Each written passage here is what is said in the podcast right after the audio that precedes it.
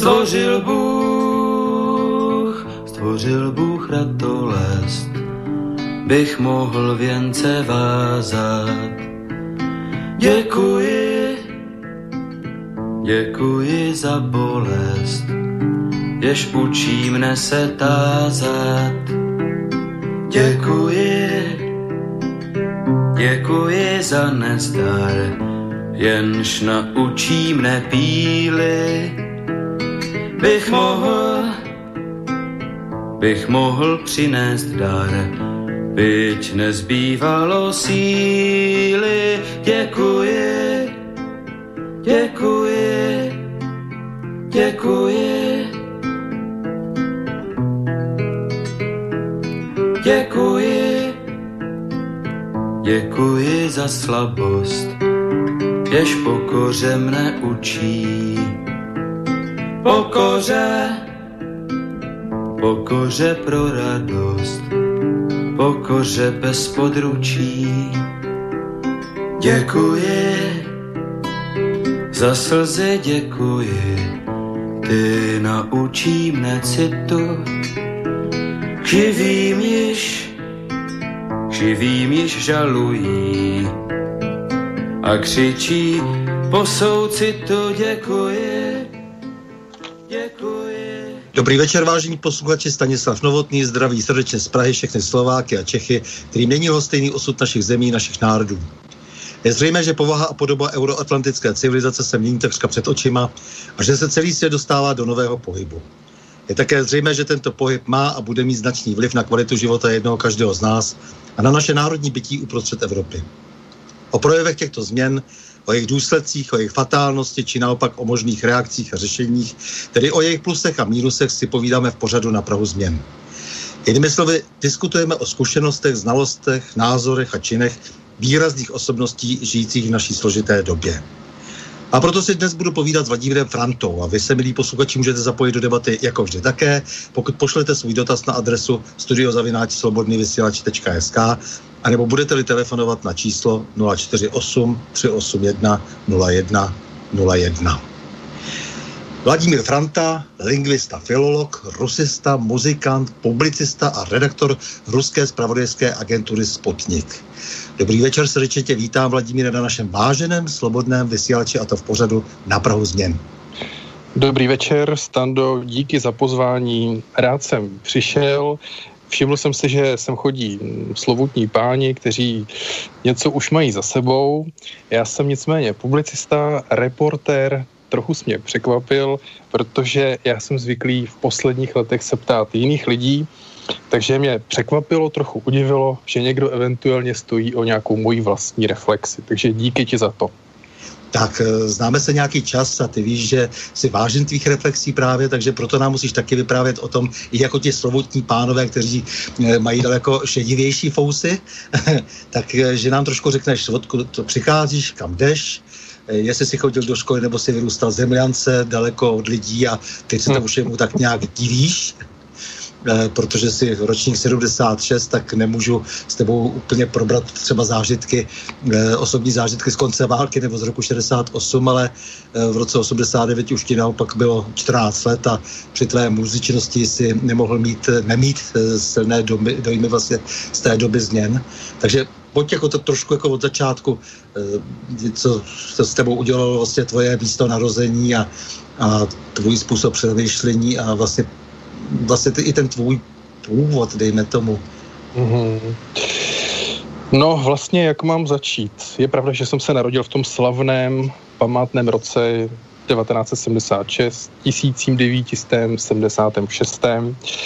A v jedné takové staré ročence, nevím, jestli byla věnována zahrádkářům nebo komu, tam byl takový satirický koutek a v jedné biografii fiktivní osoby bylo napsáno Narodil jsem se a až na nepatrné výjimky stále žiju zde, což platí i o mě. Já tady většinu života žiju v Československu, v České republice, a až na ty nepatrné výjimky, kde jsem pobýval v zahraničí. Já si skutečně nepamatuji konec války, ale zastal jsem ještě lidi, kteří o tom byli schopni vyprávět, dokonce když jsem byl malé dítě. a vyrůstal jsem tady ve středočeském kraji, tak tady ještě žila generace lidí, kteří třeba z Ruska sem imigrovali po roce 1917. A byť jsem byl to malé dítě, pětileté, já nevím, čtyř, pětileté, tak já jsem schopen si vybavit způsob, jakým tihle ti lidé komunikovali. A bylo to výrazně jiné, než jak komunikují a jsou naladěny teda ty jiné generace, než kvůli třeba ty, které sem přicházejí z Ruska nebo z těchto končin v těchto časech. Je to takový poměrně veliký kontrast. Jinak, abych dlouho neunavoval, já nevím, jak se mám představit, protože jsem zcela obyčejný, já jsem zcela bez nějakých hm, výrazných vlastností člověk a nevím, jestli je to dobře nebo špatně. V mém věku si myslím, že je to vlastně skoro dobře. Jak říkají Rusové, nenáde vesovoce, nenáde vypěčovace a hlavně příliš nevyčuhovat. Ale musím říct, že jsem proti jakékoliv egalizaci a zglekšeltování, takže jako já bych rád vynikl. Jen přemýšlím, jestli je tam dost pro to talentu. Ale zase na druhou stranu, jako v mém věku, když vidím skutečně, že někdo něco dovede, tak jsem schopen to upřímně oceňovat a říkám si, co z toho bych mohl implementovat do toho svého života, aby ho učinil pro sebe třeba zajímavější. Takže základku jsem vychodil, zemlянka nevím, co je, z bezprostřední zkušenosti, Vždycky jsem se pohyboval v prostředí, kde byl zaručen osvět a otop, kde bylo útulno. Eh, hned z kraje bych chtěl vyvrátit mýty o toaletním papíru. Dokonce jsem tomu věnoval jeden článek, jeden článek pro Sputnik. Chci říct jedním dechem, že jsem tady dneska sám za sebe, takže ty snužky, které dneska uslyšíte, tak to, to je moje produkce, teda skutečně říkám to jako Vladimír Franta. Uh, nicméně chci říct, že jsem vyrostl v tom středočeském kraji, chodil jsem tady i do školy, a třeba zrovna pokud je o ten diskutovaný toaleťák, záchodový papír, tak u nás tady na základní škole a dokonce ve školce vždycky byl. Já z toho nechci sumovat generální závěry pro zbytek republiky, ale celý moje dětství, a to já jsem teda ten ročník 76, co moje paměť sahá, tak my jsme měli vždycky měkký toaletní papír, který se teda bohužel trhal, takže člověk musel velmi opatrně, a mimochodem, pokud je o použití těchto sanitárních pomůcek, tak třeba ruský spisovatel Radiščev má teda v té své práci putešeství i z Petěrburga v Moskvu. Když tak mě opravte, tak tam je jedna kapitola, kde se to přímo pro, probírá, kterou rukou by člověk měl se obsluhovat. Takhle. Takže my jsme tady měli ten jemný toaletní papír a vedle toho byl ten porcovaný, tvrdý, z jedné strany lesklý a z druhé strany hrubý. Proč je to podstatné? Aspoň pro mě protože z tohoto papíru se dobře dělaly vlaštovky, které skvěle létaly. Ten papír na to primární použití moc vhodný nebyl, ale proč vám to říkám, vážní posluchači svobodného vysílače? Protože jsem nikdy nikým nebyl okřiknut, že tím papírem plítvám. Takže moje dětství bylo normální, dělal jsem vlaštovky, dělal jsem různá letadla, měl jsem rád, co všechno létá, mě to fascinovalo. Letající stroje těžší než vzduch. A mm, zažil jsem třeba takové, tu, takovou tu branou výchovu a taky jsem pobíhal s plynovou maskou, s filtrem a v protiatomové pláštěnce.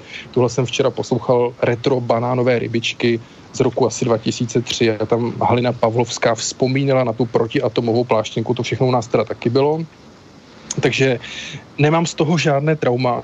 Nijak mě to do dneška nepronásleduje a neděsí, že jsme tohle toho prostě provozovali. A ten můj život byl normální, obyčejný, takže můžu říct, že umím si představit, že byli lidi traumatizovaní, frustrovaní. Já jsem měl obvyklé dětství, během revoluce mě bylo 13 let, takže proto se divím, že ten standard mě sem zve, protože já vlastně všechno, všechny ty hrůzy, o kterých jsem slyšel, kdo co prožíval předtím, tak znám vlastně z doslechu, znám z vyprávění. Jako já v tomto no, případě... Abych byl upřímný, tak největší hrůzy většinou prožívají ti, co se narodili až po roce 89 a eh, vyprávějí si o těch hrůzách eh, na Facebooku. Mm-hmm. Ale pojďme, je... pojďme dál, protože teď dokáže ze všeho udělat povídku a uh, to je samozřejmě strašně fajn a je dobře prostě, že jim o tom budeš moct někde publikovat, třeba u nás nebo, nebo na Sputniku, a ale eh, pojďme to trošku posunout. To znamená, tam si začal a eh, ty si eh, říkal, že od počátku tě zajímal třeba lidský hlas. Už se to projevilo v tom úzkém, eh, nebo v tom, eh, v tom eh, nízkém věku v, na té základní škole.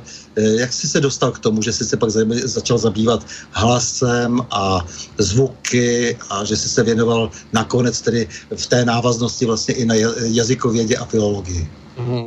Tak to souvisí s tím, že já jsem dvojazyčný, moje matka je ruská, otec je Čech, takže jsem byl konfrontován se dvěma jazykovými systémy a právě proto jsem si všímal, jako, že jsou tady zkrátka různé jazyky, různé řeči a každý ten jazyk myslí trochu jinak, takže když někdo sformuluje svoji myšlenku třeba ve slovenštině, nebo třeba v češtině, nebo v angličtině, tak je docela možné, že konceptuálním způsobem si může nerozumět s tím někým jiným, komu názor potom sděluje třeba v jiné řeči. Takže odsud pramení můj takový jako dlouhodobý zájem o e, prostě jazyk jako takový. A pokud jde o lidskou řeč, tak to souvisí s tím, že kdysi do školky, zase kam jsem také docházel poctivě a slušně, spořádaně, tak přišli dělat nábor do LŠU, což tedy byla Lidová škola umění, a řekli, že houslistů je málo, tak jsem se přihlásil na ty housle, ku podivu mě tam vzali a když jsme měli teda ty první přehrávky po prvním půlroce docházení do tohoto ústavu, tak já jsem si doma zapomněl ty housle. Takže jsem přišel na první zkoušku, kde se rozhodovalo o tom, jestli teda budu dál docházet na ty hodiny houslí, anebo nebo ne. E, a protože jsem ty housle zapomněl a neměl jsem je sebou, tak mě vyzvali k tomu, abych to všechno zaspíval řekli, že prostě muzikant by měl umět ten svůj part zaspívat.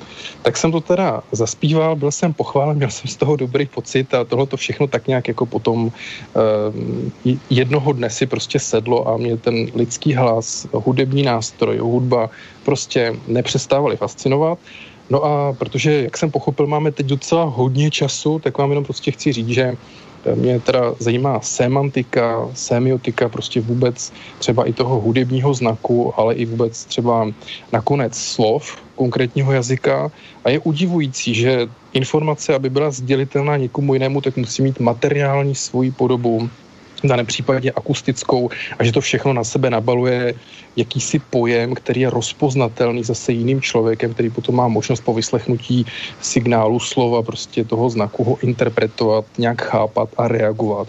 A tohle to mě skutečně velice udivuje, velice fascinuje, jak to bezvadně funguje a to zejména proto, protože i lidé, kteří třeba nejsou úplně nadaní, není jim z hůry dáno, jsou také takový mezi námi, jsme taky tak tací, někteří prostě, tak stejně dokážeme komunikovat na velmi sofistikované úrovni. Nebo třeba lidé, kteří mají omezené hudební schopnosti, jo, tak my, co máme ty omezené hudební schopnosti, třeba nemáme hudební sluch, tak přesto jsme schopni hovořit bez přízvuku, minimálně v tom rodném jazyce. A tohle to jsou věci, které považuji za mystérium, zejména proto, protože nejsou ještě zcela uspokojivě vysvětleny lingvistickými teoriemi a tady je pořád co bádat, zjišťovat a co zkrátka jako omračuje každého. Dobře, co, co jsi teda vystudoval, abychom to trošku sformalizovali taky občas? Já jsem, se, já, jsem, já jsem studoval dlouhou dobu hudební vědu, kterou jsem nicméně potom nezakončil, žádnou zkoušku, naopak vystudoval jsem rusistiku a tam jsem potom pokračoval i v tom postdoktorantském studiu. V rámci teda té své práce jsem se právě věnoval mm, struktuře umělecké, která je sdílená různými uměleckými žánry, právě tomu významu, semiotice, semantice.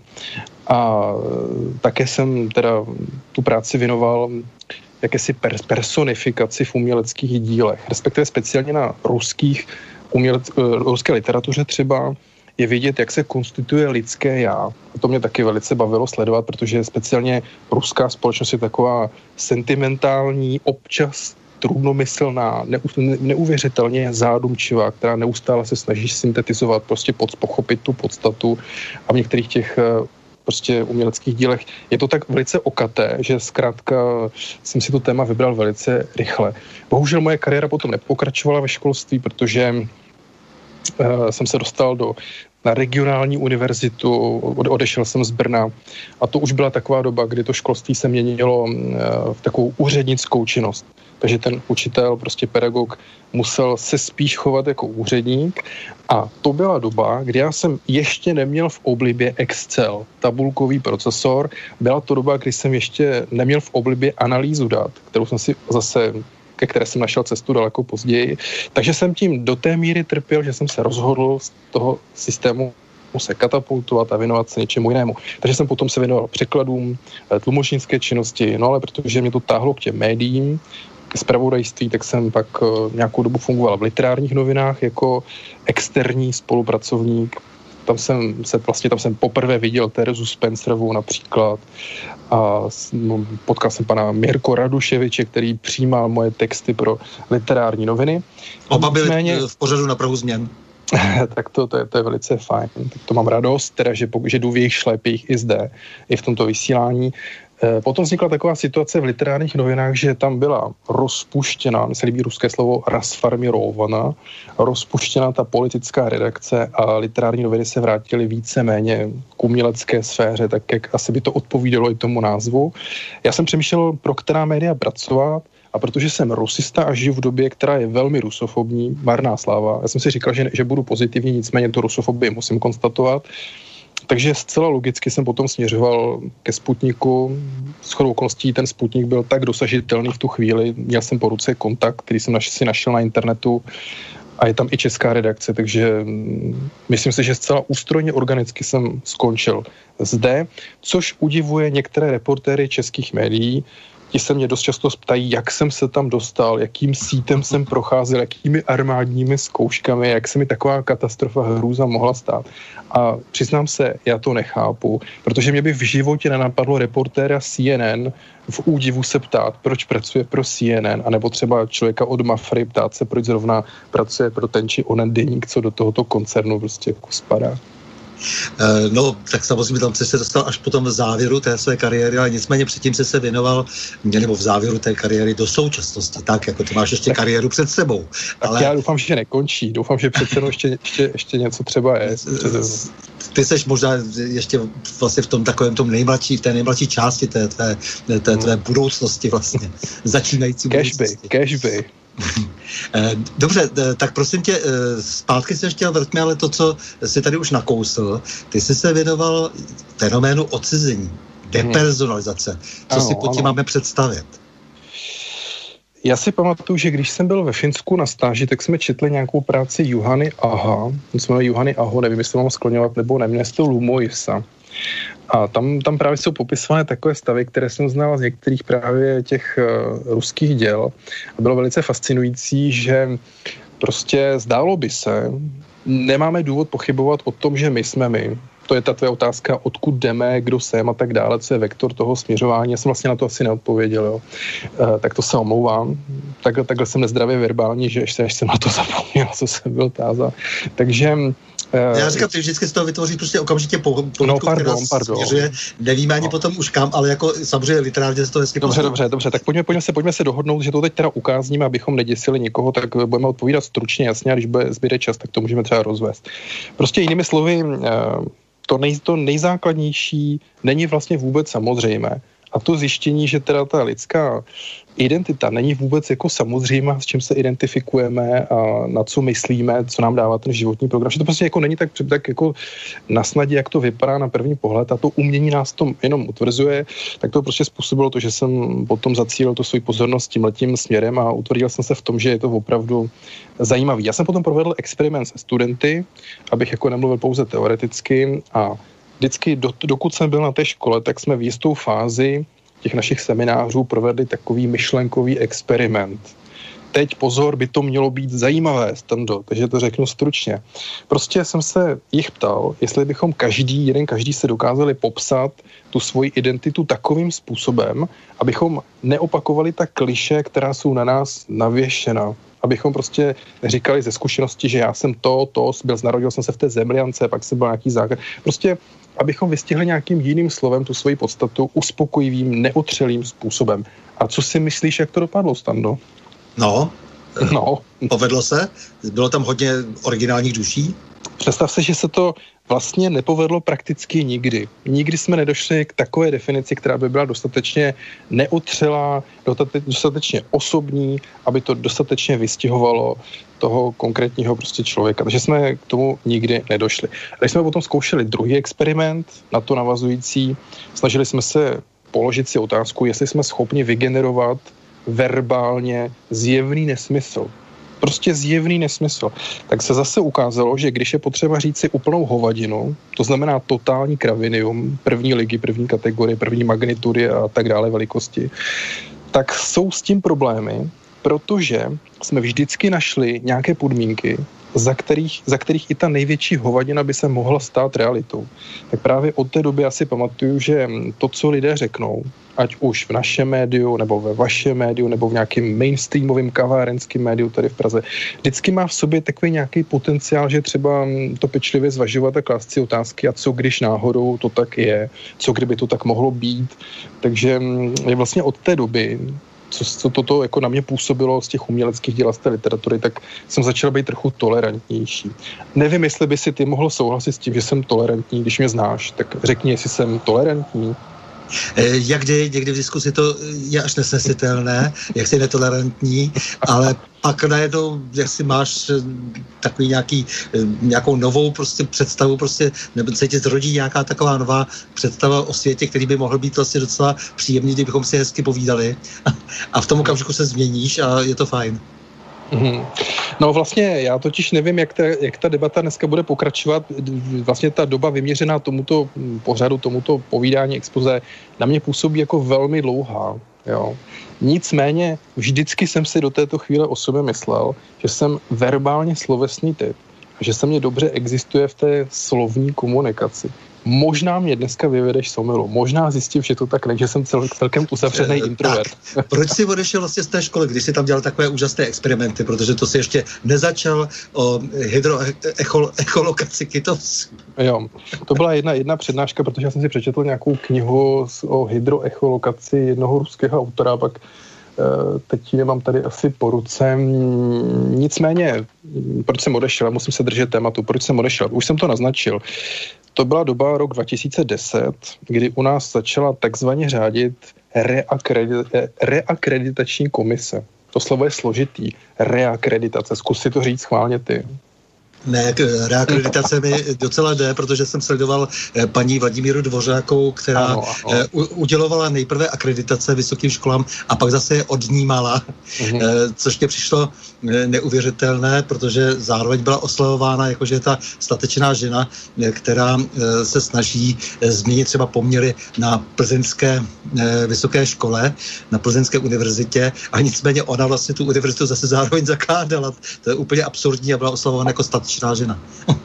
No, já jsem to tehdy s kolegy probíral, protože já jsem byl tehdy ucho, které se tam dostalo mm, po škole do té Plzně v roce 2010, tak um, jeden můj kolega řekl takový hezký příměr, že v té Praze si vymysleli komisi a že tam mají takovou tu velkou pekárnu a teď z té Prahy na dálku udělují poslední pekárně na konci ulice ten Glade tu pravomoc, jestli teda má právo existovat nebo jestli nemá právo existovat.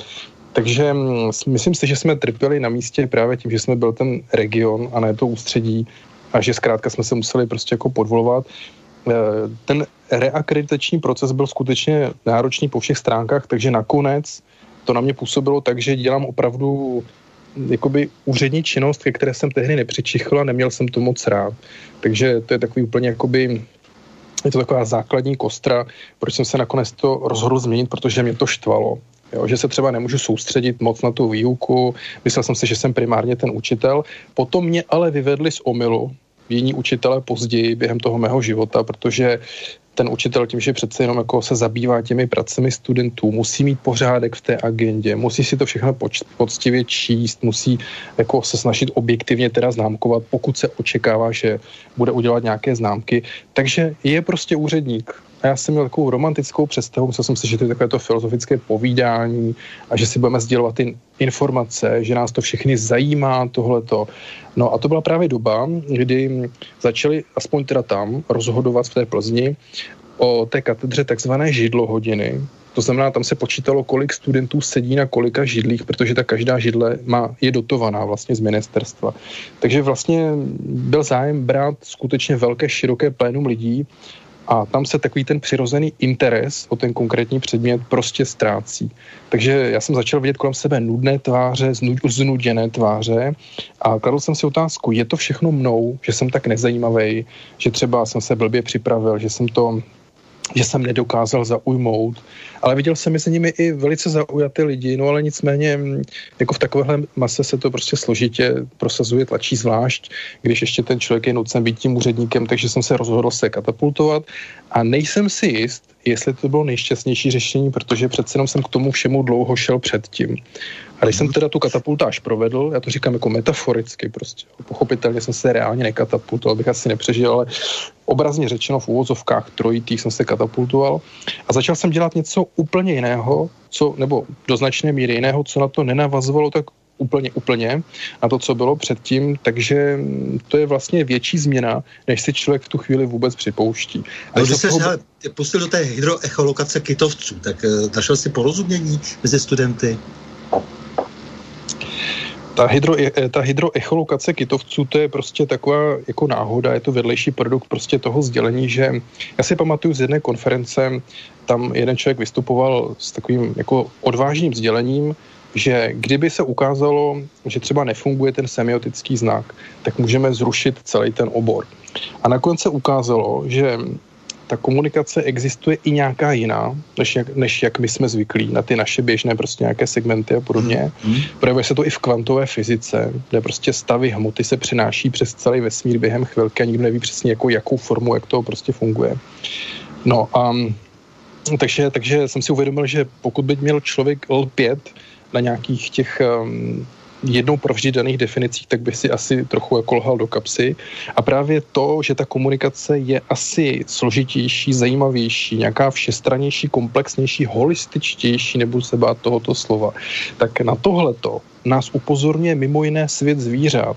A s chodou okolností velké experimenty probíhaly v 60. letech právě na těch delfínech a ukázalo se, že to jsou zvířata strašně záhadná, jo, protože oni mají velice složitý článkovaný jazyk podobný tomu našemu, ale kromě toho oni si dokáží sdílet i radarové e, obrazy, že používají ten echolokátor.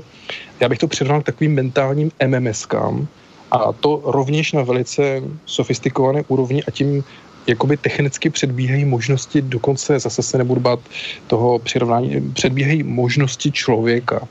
Ale přitom, když se dělali jisté experimenty, tak se zjistilo, že oni se chovají jako omezeně v podstatě. Třeba když byly takové jako mm, zátarasy v tom moři nebo takové nějaké ploty tam udělány, ty delfíni by je dokázali snadno přeskočit, ale nikdy to neudělali, jestli si to pamatuju dobře. Ale přitom koeficient třeba rekurence některých jednotek eh, těch jejich jazykových, nebo prostě ta periodicita, s jakou se opakuje část toho kódu, tak je to podobný jako v lidské řeči vlastně. Nehledě na to, že ten i ten cefalický koeficient, říkám to správně, prostě poměr teda mozku vůči váze těla je u nich podobný taky jako u lidí. I taková ta schopnost družit se, ta zvědavost, jo, že jakmile je člověk v moři, okamžitě se tam někde objeví nějaký delfín a navazuje kontakt, takže tohle to všechno je taková jakoby náhoda, mi se to velice líbilo a kdybych byl v nějakém mořském státě, který má delfinária, vůbec nepochybuji o tom, že bych se stal nějakým oceánologem, anebo že bych zkrátka třeba studoval biologii a docela toho litu, že jsem třeba nešel včas tím letním směrem. Na druhou stranu vším, čím jsem byl, jsem byl rád, Stando. Hele, víš, je, je možné, že třeba ty studenti očekávají daleko komfortnější přístup, že si možná předbíhal se svým, se svým romanticko-poetickým eh, pohledem na svět, eh, střihnutým kvantovou fyzikou a to třeba očekávali něco úplně jiného. Ale, třeba, ale víš, třeba to, to, by, to by možná ne. vadila i ta komunikace, ne? Že, že ne, ne, ne, ne, ne, já to, já to právě tohle, to, tohle bych jako nerad, aby, aby, aby, to, aby to takhle jako vy, vypadalo. Prostě jde o to, že třeba u nás v ročníku, když jsem studoval já, tak bylo 12 lidí. Jo, takže rusistika v Brně kdysi, nebo plus minus, prostě strašně málo. A potom za pár let jich tam bylo 80 a teď já jsem prostě přišel do třídy, kde je 80 lidí a t- co se tam jako reálně dá udělat v takovémhle kolektivu třeba během nějakých cvičení. A právě ty jazyky nutně předpokládají jako něco praktického. A když je tam hodně takhle lidí, když se to tam potom dělí na různé skupiny, tak uh, zkrátka možná, že to vyžaduje nějaký jiný naturel, který třeba nemám. Protože já jsem na začátku řekl, že jsem obyčejný, že nemám žádný vyni, vynikající vlastnosti nebo nějaký mimořádný a podobně. Takže třeba mě nakonec mohlo něco chybět, abych se stal učitelem a musím to připustit. I třeba i v té hudbě, kde říkám, že tu hudbu mám rád, tak je to otázka, jestli ten talent je dostačující, abych mohl někde, někde třeba si zaspívat, aspoň zase regionálně. Je otázka, jestli teda tady byl nějaký učitelský vůbec talent, který umožňuje strhávat pozornosti desítek lidí za každé situace, tak si musím popravdě třeba říct, že taky jsem třeba na to neměl, dejme tomu. I to mohlo sehrát tu svoji roli, ale třeba si to omlouvám tu nějakou úředničinou a zase opakuji znovu, že během života jsem si oblíbil tabulkový procesor, takže jestli někdo z diváků má rád Excel, a jako chtěl, chtěl by udělat nějaké sympozium o Excelu, že bychom si ukázali, co v něm programujeme, děláme a, a tak, tak jako s největší, největší radostí a chutí bych se toho účastnil. Takže chci říct, že kdybych to se rozhodoval dneska, tak možná, že bych se zachoval stejně, možná, že bych se zachoval jinak, protože bych chápal, že to učitelství prostě obnáší tuhle tu stránku věci. Takže ať si prosím jako nikdo nemyslí, že jsem nějaký náfuka, Možná, že jsem, že občas bych dokázal i lítat, jak se nafukuju, jak nějaký pátrací balón, ale ta jako realita je prostě taková, že tehdy se hodně měnilo věcí najednou. Hodně věcí. Tehdy se dokonce rozhodovalo o tom, které univerzity budou technicky jenom učit a nebudou mít vědeckou činnost které zase budou mít vědeckou činnost a budou méně učit, takže to bylo takový opravdu složitý, bylo to náročný a nakonec právě tak, taková, taková ta honba za těmi granty a velká rivalita mezi konkurenčními zase katedrami. Prostě bylo tam prostředí, který jsem nečekal. Doslova jak v politice. Ty, doslova jak v politice, zkrátka. Jasně, ty se mi říká, že jsi staromódní velice a přitom, že na druhou stranu máš rád sci-fi a že se rád díváš eh, někam za horizont, eh, jenom máš asi problém možná s tou přítomností, nebo ta tě trošku děsí, nebo jak, jak to je? Eh, jako říkáš, že, že, že bys chtěl být možná nohama na zemi a zároveň tak úplně ne, protože se díváš do minulosti a do daleké budoucnosti, kterou předpokládáš, tak ehm, v čem je ten problém? No, v první řadě problém není stando vůbec jako v ničem. Jo? Já teď možná jenom takovou svůj básně, že bych vám přečetl, eh, která, která se týká té staromódnosti. Vím, že vím, že se ti nechce, že jo? Ty, ty, no, ne, ne, nebude to, nebude to dlouhé. Ne, já píšu krátce. Já teď jenom hlavně, abych byl úspěšný v tomto případě jako nějak nalézt. Uh, jo, napsal jsem v roce 2004 báseň a napsal, na, na, nazval jsem ji Vladimír o sobě. Jo. Jsem staromódní. Co jinak o mě říká se? Pomluvy. Ohrnu red spodní, není-li s kým ztratit slova promluvy. Přátelé mý vzorní, baron von Minhausen, Gulliver a já, no jsme kluci neskrotní, řád ctíme ale jdeme naším směrem, milvové promoklí. Na pevné zemi, Stando, umíme také stát. Srdce se uskrovní, zavadíme-li však o štěstí jedenkrát, duše hned prostorní a můžeme si zalétat. Stando problém není v ničem, je to otázka pouze interpretace, takže když to vypadá, že je s něčím nějaký problém, je třeba měnit zorný úhel, o to se snažím. Problémy nejsou, problémy děláme my lidi jenom. No samozřejmě sami sobě vláďo, určitě. Hmm. Eh, právě sami, sami tou interpretací sami sebe. Prostě, prostě jinými slovy, jinými, jinými slovy, já jsem třeba viděl, to bylo i v tom Brně, že velice skvělý člověk eh, Miroslav Mikulášek, guru, který byl oponentem mých závěreční, mé závěrečné práce v Brně, se nakonec stal mým skvělým přítelem a naopak jako se vzájemně podporujeme. Ten člověk píše každý rok skoro, prostě to přežinu knížku, už tomu bude mu 90, prostě fantastický jedinec a bezvadně mu to mm, jako pálí tak si představ, že ten člověk při veškeré této své erudici napsal z toho spoustu kvanta, zkušenosti ohromný, jako má, jo, tak nakonec do jeho přednášek, do seminářů třeba přišly dvě dívky. No, tak jako já nebudu mluvit teď o sobě, že já jsem tady třeba ta moje romantická představa nebyla naplněna, ale když jsem viděl, že jako se to ubírá tímhle tím směrem, tak jako jsem si říkal, tak jsem na tom správném místě nebo nejsem na tom správném místě a v rámci toho hledání prostě došlo k těmto různým proměnám. Ale myslím si a chápu, že to může být zajímavý jakoby jenom pro mě a že ten posluchač to poslouchá říká si, o čem to tady ten člověk hovoří. Ale byl jsem vyzván, abych se jakoby ohlédl zpět, což jsem učinil, můžeme klidně toto téma opustit. Jasně, říká, že láska spasí svět, mm-hmm. nebo že tomu věříš a potom taky krása spasí svět. To je, to je takové Dostojevského mm-hmm. typické. Mm-hmm. Já si myslím, že to je totiž jako velká pravda, protože eh, kdysi, jo, když jsem byl zase trochu mladší, bráno od toho současného momentu, tak jsem byl hrozně racionální pořád jsem měl pocit, že všechno se musí vysvětlit, že všechno musí být definováno a jakmile to nejde, tak je to prostě strašný oprus, je to katastrofa, když to prostě nesedí. A během jedné takové debaty jedna kolegyně zase se prostě jako zvedla a zeptala se, no ale co láska?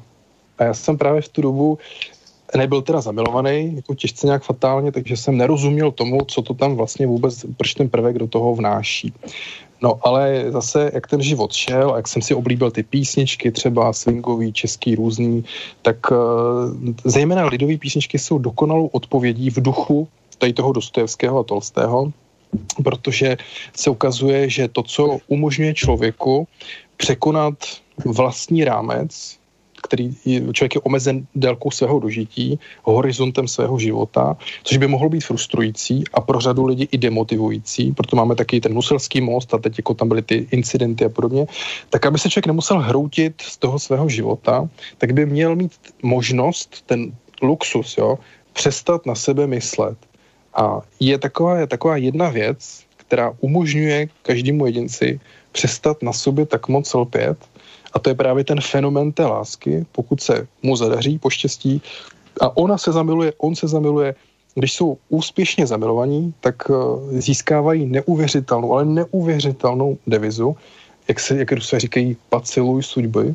To znamená, oni mají možnost se uklidnit, protože a teď najednou stihnou udělat to, co by pro samý těkání jinak neudělali.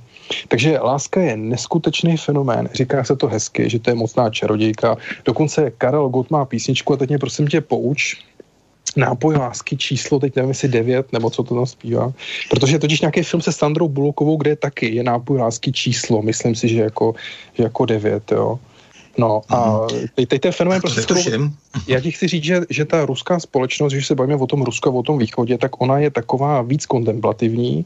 Dokonce i po 70 letém období hmm. socialismu v Sovětském svazu minimálně v tom Rusku je plno zachovalých kostelů vedle těch jako, jako vyrabovaných nebo zničených, tak je tam ale taky spousta zachovalých a teď se to renovuje, opravuje se to podle posledních průzkumů, co jsem se koukal, říkám, když tak mě opravte, tak je skoro polovina věřících lidí, skoro polovina, dokonce za toho socialismu se lidi neoficiálně křtili, vždycky babička vzala dítě a prostě říká se, že šla pokřtít, jo.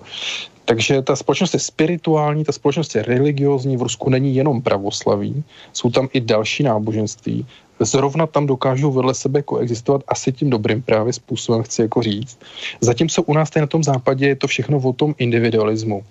Jo, takže... Mm, tady k tomu se ještě dostaneme k tomu Rusku samotnému, hmm. určitě o tom si budeme povídat, ale já bych možná teď udělal malinkou přestávku hudební, eh, abychom dali trošku taky najevo, že protože si považován za toho šíleného rusofila, který iracionálně miluje Rusko, protože v bodě rusofobie a každý, kdo chce eh, splynout s tím středním proudem, tak nenávidí Rusko a na základě toho dělá třeba i kariéru. Eh, tak ty jsi rozhleděn po celém světě a právě ale tím retro způsobem, což je, je obrovské ještě, ještě, ještě než to uděláš, tak já jsem chtěl říct, že teda na západě je to o tom individuální individualismu, že se nám tady vslouká to, že člověk je tady sám za sebe, že prostě je jednotka samostatně prostě působící a tomu Rusku se vyčítá, jako že to tak není. Ale já se teď trochu předběhnu, už končím, ty pustíš tu nahrávku. Já právě chci říct, že tam je to v pořádku, normální a já třeba to vnímám jako pozitivní věc. Vnímám pozitivně, že na západě jsme tady individualisti, vnímám, že pozitivně, že tady volný trh a nějaká tady ta historie a tradice. V tom Rusku je to všechno trochu jinak, ale to je dobře právě. Já v tom vidím pozitivum a variabilitu, že vidíme, že existovat lze různými způsoby a nemělo by to tady nikoho vzrušovat, pokud my věříme v to, že ten náš systém je dobrý. A právě protože asi tak úplně nevěříme, tak pořád jako se díváme s podezřením občas jako na ten východ a myslím si, že bychom to dělat jako neměli. Můžeme se potom k tomu vrátit, těším ne, se, ne, jakou mluv... jsi zvolil hudební ukázku. ne, mluvíš jako kniha, eh, říkáš to velmi dobře, protože samozřejmě ta, eh, ta osamocenost, nebo jak Rusové taky říkají, vymrzlá duše, to jsem objevil v několika uh-huh. verších různých autorů, tak to je právě ten náš individualismus, nebo respektive do, té, do toho stavu jsme to dotáhli.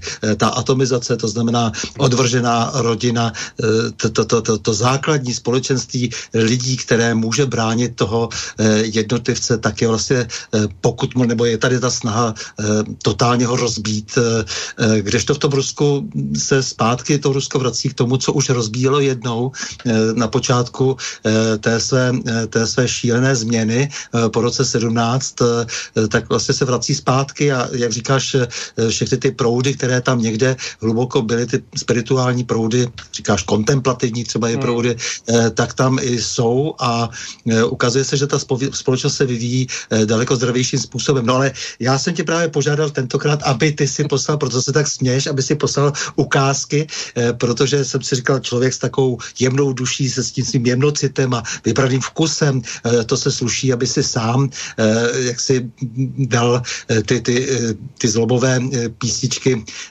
aby dal sám k dispozici, protože z toho je potom patrné jak ty sám sebe trošku taky vidíš. A vzal to opravdu velkoryse přes různé jazykové oblasti, takže Monkl z filmu Žeka Tatyho melodie francouzská, no a pak můžeme pokračovat dál. Dobře.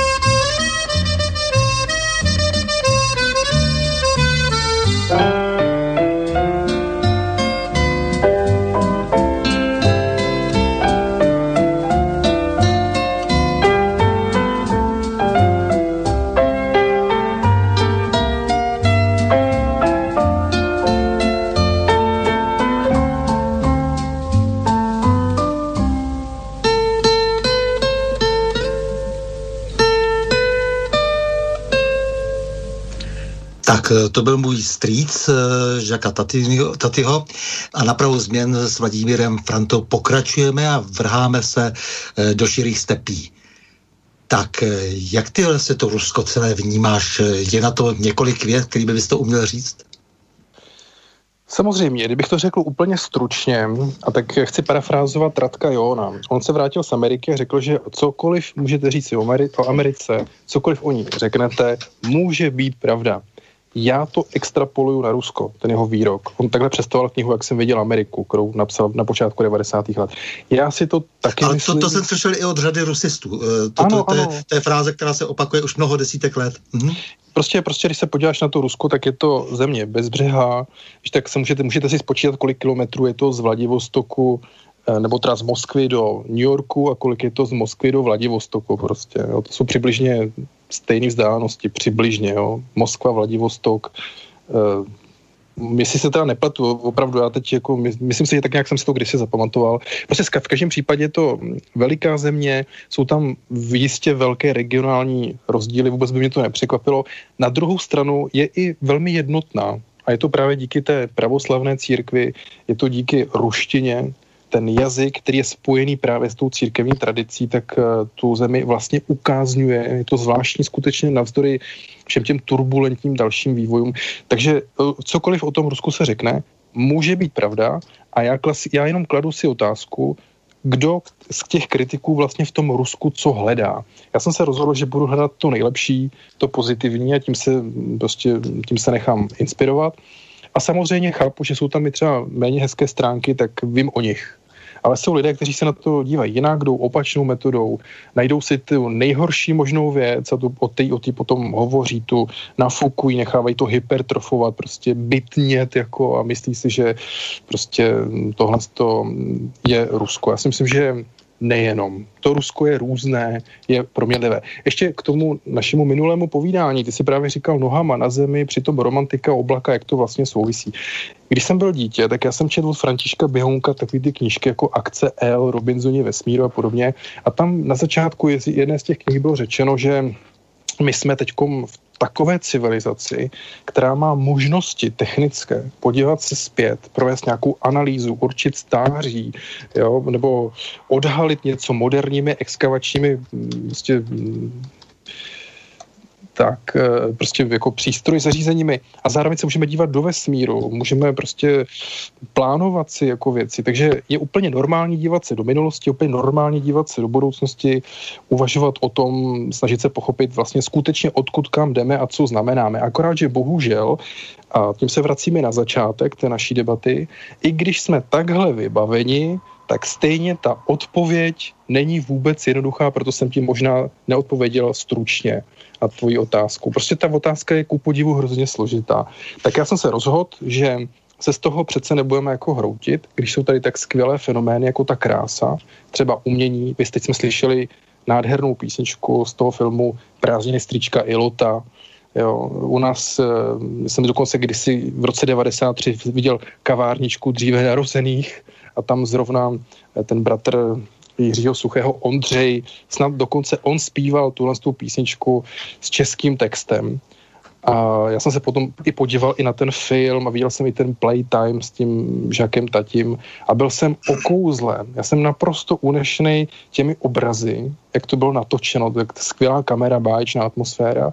Takže ne vždycky, jak říkám, musíme všemu rozumět a stačí občas někdy opájit, nechat se jako opít tou emocí, tím pocitem, těmi barvami, těmi jinými nějakými tvary.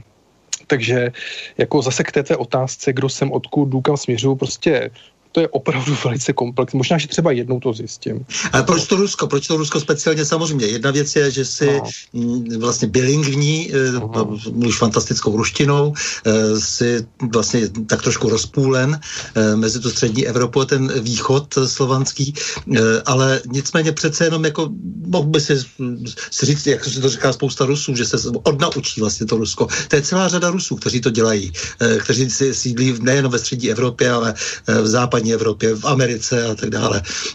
Ale ty trváš na tom, že je ti to Rusko bližší. Proč je ti bližší? No, ty na to jdeš, jako řekl bych, trochu dialekticky. Mně přijde, že tady nutně dělá, dělí, děláš tu hranici. Jako jo. Ta hranice mezi Ruskem a Evropou je nastolená uměle ve skutečnosti Rusko je s Evropou pochopitelně jeden celek. I ve Vladivostoku jsem se díval zase na cestopisy, protože tam jsem nebyl v tom Vladivostoku se sám podívat. To je velmi evropské jako město. Zase, abych odpověděl na tvou otázku, protože jsem vyrůstal v té české společnosti, byl jsem jako bilingvní, tak jsem slyšel dozvuky roku 68 kolem sebe, i v tom svém dětství, ale do určitého věku jsem jako si to nespojil. Nicméně vlastně jsem byl okolím nucen později o tom Rusku uvažovat a stál jsem před takovou volbou buď teda se připojit k té kritice nebo zaujmout lehce apologetické stanovisko.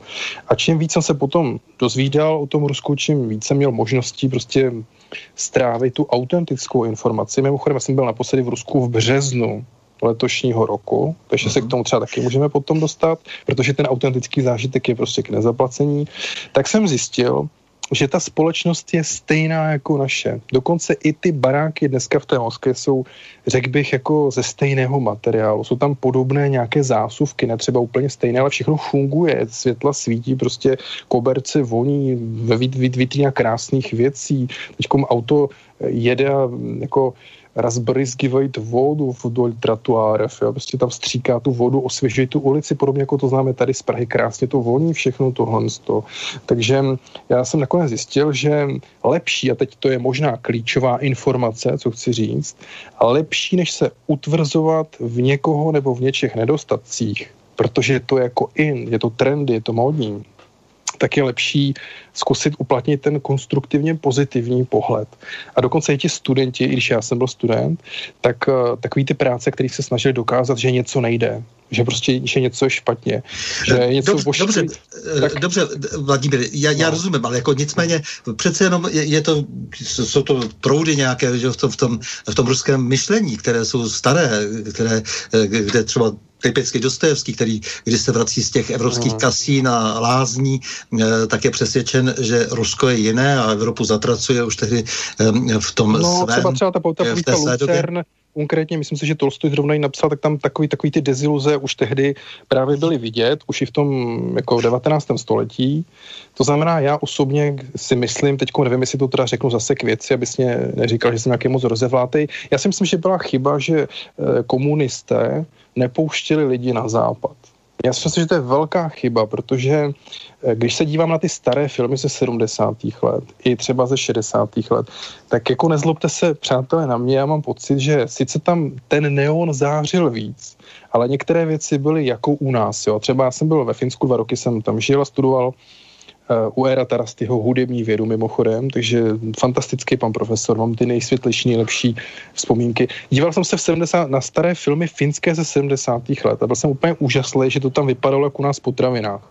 Jo. Nebo jsem třeba viděl německá auta z doby před tou novou vlnou technické revoluce z těch jako 70. 80. let, tak já teda nevím, ale mě to zase jako nějaký moc velký vůbec nepřijde. Dobře, ale, ale počkej, počkej, už nějaký čas líčíš eh, jenom ten povrch, už nějaký čas tady líčíš jenom jako ty, eh, ty, ty kšefty, že jo, a eh, tu technologii, techniku viditelnou, jakýsi pokrok, jak se tomu říkalo, já to slovo nemám moc rád, to je, to je Můžem, Dobře, můžeme se, podívat, můžeme se podívat třeba do světa umění, konkrétně abych chtěl odpovědět na tu otázku, třeba v hudbě existuje takový velký spor, jako mozartovsko-wagneriánský napříč těmi mm, skladatelskými školami, jo, a tyhle ty mm, jako školy svádí hm, takový intelektuální zápas o to, jestli významnější je libreto, anebo jestli významnější je ta melo, melodie, prostě melodiecita.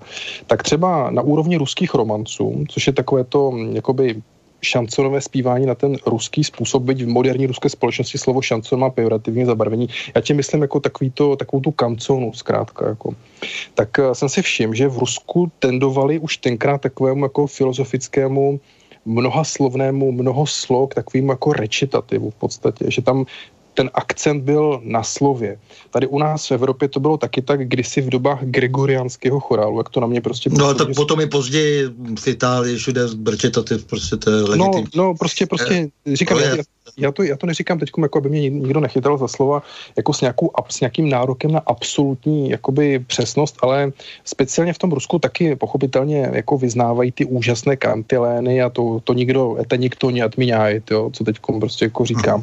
Ale všiml jsem se, že tam je strašně podstatný ten text, takže když si vezmeš dokonce i takovou tu popkulturu, já nevím, prostě filmové písničky, anebo takovou tu od 50. let do teď, tak můžeš se utvrdit v tom, že tam jsou takový jako skutečně dostatečně silně propracovaný, komplikovaný texty, potom tak přijde Vysocký nakonec, který zase to trochu oživuje, že tam v podstatě ani nejde o nějaký belkantu, jak to zpívá, jak je tam komplikovaný nějaký melizma prostě v melodii, ale je tam zacílení přesně jako na tom textu. A když já vezmu ty západní písně, které mimochodem mám rád, taky jsem vytvořil takovou eh, skupinu hudební, kterou jsem nazval Hudební Hollywood. Teď nedávno mě nazvali oportunistou, po interview s panem Števcem, bezpečnostním analytikem, jakože na jednu stranu mám hudební Hollywood a na druhou stranu pracuji pro ruské médium, prostě jak to je dohromady. No, dobře, ale tak nebudeme se tam takovými povrchnostmi zabývat asi. Ne, ne, ne, ne, ne, ne sa, sa, samozřejmě, samozřejmě. To jsou, to jsou opravdu stupidní nálepky. Uh, jasně, prostě jsem chtěl říct, že ta, že ta třeba na tom, na tom západě eh, jdou jakoby po té melodii, méně po tom jakoby textu, ale přitom to ukotvení v tom verbálním prostoru jakoby hraje důležitou roli, protože my sice dostáváme 80% informací o světě pomocí toho optického jako vizuálního receptoru. My se díváme a myslíme si, že to je ta totalita toho vnímání, ten zrak. Což jistě asi pravda jako nějaká je, ale ukazuje se, že do té doby, než to projde verbálním přetavením, než jako já si verbálně zpracuju, co vlastně jsem viděl, než o tom řeknu někomu nebo sám sobě vnitřním jako hlasem, tak to pro člověka zase tak jakoby velký význam nemá. Tady bych právě chtěl říct, a to je pro mě významné, tady by si třeba nemusíš souhlasit, ale mm, ta ruská kultura je tak daleko sahlé verbálně, že to je vidět i v populárních písních na propracování, na propracování speciálně těch textů, který mají m, dokonce i ten strofický charakter, m, spoustu mnoho nějakých slok a to se drží dlouho jako v té kultuře.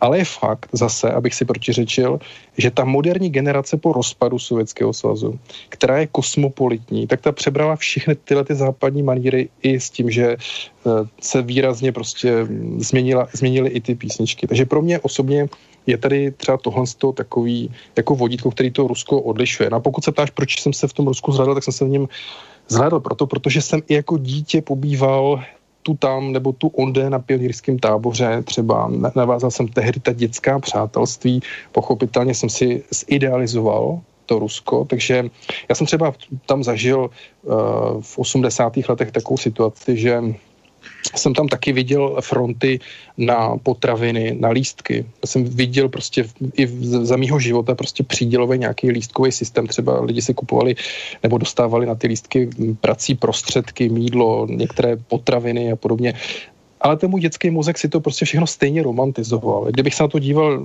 očima dospělce, možná, že bych prostě úžasle to všechno sledoval, měl jsem z toho horší pocity. Dokonce jsem zažil i to, že tam jako jedna, eh, několik lidí na táboře obdivovalo můj zubní pastu z Československa. Nicméně, když jsem byl naposledy v Rusku teď v březnu, tak eh, musím konstatovat, že to je úplně jiná zase země. Jako. To znamená, že eh, já jsem celý život byl nucen zkrátka o tom nějak přemýšlet, mm-hmm. o tom Rusku. To je důležitý, že pořád, pořád jsem jako byl v té pozici, že buď teda budu kritikem nebo budu tím apologetikem. Naštěstí jsem měl tu bezprostřední zkušenost s, tím, s těmi pobyty mezi těmi dětmi, mezi těma dětskama, jako v té přírodě, prostě na tom táboře. Takže jsem to viděl těma romantickýma, idealizovanýma, což přiznávám pochopitelně teda očima. Pak jsem byl v kontaktu s těmi některými uměleckými věcmi, slyšel jsem tu hudbu, četl jsem romány a podobně. Byl jsem zaujatý, úplně u vytržení, takže ve výsledku prostě to, co se potrhlo a sečetlo ve Vladimírovi Frantovi, tak je takové, že se snaží vnímat Rusko v celé celistosti. Jako... Ne, to bylo dobře, ale prostě přece jenom ty se stavuješ hodně k tomu myšlení, ty se stavuješ hodně k umění eh, a jako není náhodou, že eh, Rusko samo o sobě vypovídá jako o zemi rozpolcené, která je z části stahována nebo vtahována Ázií a dokonce dnes je to velmi silné, když sem přijede eh, nějaký ruský politolog, který se tváří, jakože obědval se všemi politology od Německa až po všechny americké univerzity, tak říká, my jsme ty zapadníci prostě a když, se, když nás nepodržíte, tak nás zcela evidentně mhm. vstřebe, vstřebá Ázie, zejména mhm. Čína, ale samozřejmě ten eh, dávno nebyla žádná Čína ve hře, ale eh, ten, ten problém je staršího rázu. Rusové se cítí do určité míry duchovnější, eh, do značné míry se cítí empatičtější, dejme tomu, když člověk se snaží skrze literaturu, poezii a hudbu nazírat Rusko a právě to tvrdí, že je, že to, co je Rusko vlastní a protože vlastně je svým způsobem z části tedy v té Evropě, části té, eh, nejenom v té Ázii, ale samo, samo o sobě jiné. Eh, a to, co se tady vyjmenoval, že třeba Vladivostok je eh, velmi evropský, často tedy třeba díly, které jsou v celém to vlastně pásu toho, té Jižní Sibiře až potom Vladivostok, které jsou předváděny v tamnějších divadlech a které se opírají často o evropské autory. Je to často dáno tím, eh, že zase tam byl určitý druh lidí, kteří eh, tam byli třeba posíláni do vyhnanství a, a vlastně v té konfrontaci zase eh, s tou Ázií a s tím jihem té, té Ázie, s tou Čínou zejména, si snažili udržet tuto identitu, ale střední Rusko třeba bývalo, bylo jiné a bylo třeba jiné i než právě ta velkoměsta na té Jižní Sibiři. Takže proto tohle to mě zajímá, to, co se v tom Rusku pere a to, co vlastně dělá pro mě i Rusko mimořádně zajímavým. To, to není, že bych chtěl něco kritizovat, protože já si nemyslím, že Evropa jaksi je pupek světa, zvláště v současné době, kdy se ta představa, která, dejme tomu, se tady traduje, jako by navázala na západořímskou říši, o, sama o sobě dosti rozkládá, je potrhaná. Mm-hmm. No, vlastně, vlastně jste, vlastně jste řekl hezky uceleně, zcela konzistentně. Pořád je ta, je ta myšlenka v tom, že to Rusko má mnoho tváří, Jo, že a mm, zkrátka, zkrátka ti západníci a slavěnofilové tam už nějakou dobu jsou, minimálně od do toho Petra Jakovleviče Čádájeva, ty jeho filozofické prostě listy, písma, ty o tom hovoří a od těch dob ti Rusové si kladou tuhle tu otázku uvnitř ruské společnosti, nakolik jsem to prostě pochopil. Oni si sami, oni sami přemýšlí, jestli jsou samostatnou nějakou civilizací, podobně jako to Rusko přičítá tu, tento atribut třeba Samuel Huntington eh, v té své knize o střetu civilizací, kde on definuje civilizační prostě okruhy, tak třeba nepíše o českém civilizačním okruhu, ale můžeme se tam dočít, že to Rusko vlastně konstituje svět pro sebe zkrátka. Teď je otázka, co z toho vyplývá. Je to dobře nebo je to špatně? Pro koho je to dobře, pro koho je to špatně? A tato otázka je ale skutečně zcela klíčová kdybychom se na ní prostě jako zaměřili. Ale s tím právě bych chtěl říct, na to navazuje takový, nebo s tím souvisí, velký paradox. Ta ruská, ty říká, že ta ruská společnost je rozpolcená. Jo. Já osobně uh, bych se nepřimlouval moc jako do hry vnášet takový věc jako nějaká rozpolcenost, že tady je prostě, protože totiž jako ta realita je taková, je taková že máme pozvolné různé přechody třeba, jako vím, že jsou i nějaké izoglosy jazykové, že tady každý, že v Brně můžeme určit, jak mluví která ulice, nebo dřív to tak jako zkrátka No, bylo.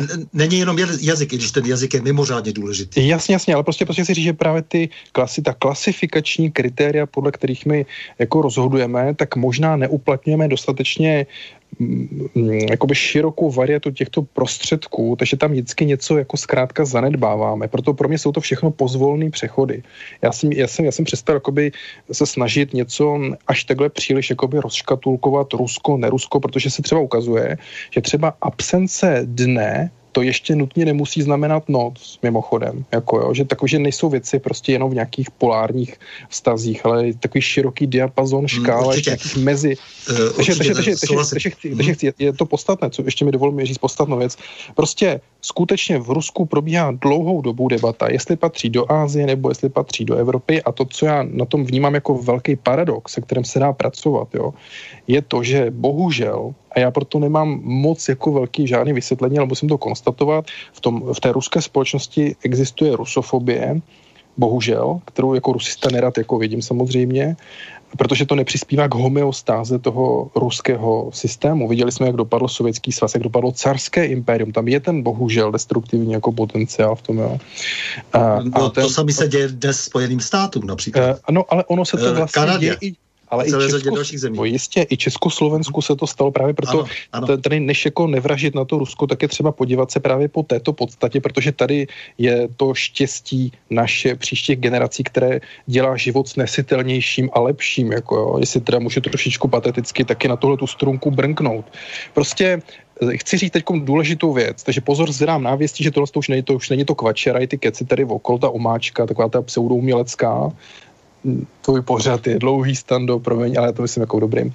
Prostě důležité je to, že ti rusofobové v Rusku jsou ještě rusofobnější, než si ti nejzarytější rusofobové tady u nás vůbec umějí představit. Já teď nechci schválně nikoho to namenovat, řekli jsme si, že budeme postupně dneska kulturní tady, budeme hovořit o těch souvislostech v tom součkovském slova smyslu a nejenom třeba prostě, jo, ale prostě skutečně vrcholně fascinující je to, že eh, je tam vrstva lidí, která nesnáší svůj vlastní stát a pro mě to je velká záhada litu toho, přál bych si, aby to bylo jinak. A dokonce i ten prezident Medveděv, když ještě byl prezidentem, tak jsem ho slyšel říct, že vlastně každý třetí Rus, ne druhý a půl tý, žije v zahraničí. Takže skutečně je pravda, že to je nejrozdělenější stát na světě. To se týká asi 60 vlastně milionů Rusů, kteří nejsou v Rusku nakonec. Počítám, on hovořil možná o 30, ale ve skutečnosti jich je víc ještě. E, tím pádem jako ten ruský svět, to není žádný planý termín, jako mě ti Rusové říkají ruský mír To je realita, protože miliony lidí rusky mluvících s tou ruskou mentalitou žijou mimo to Rusko a mimochodem ne nutně vlastní vinou.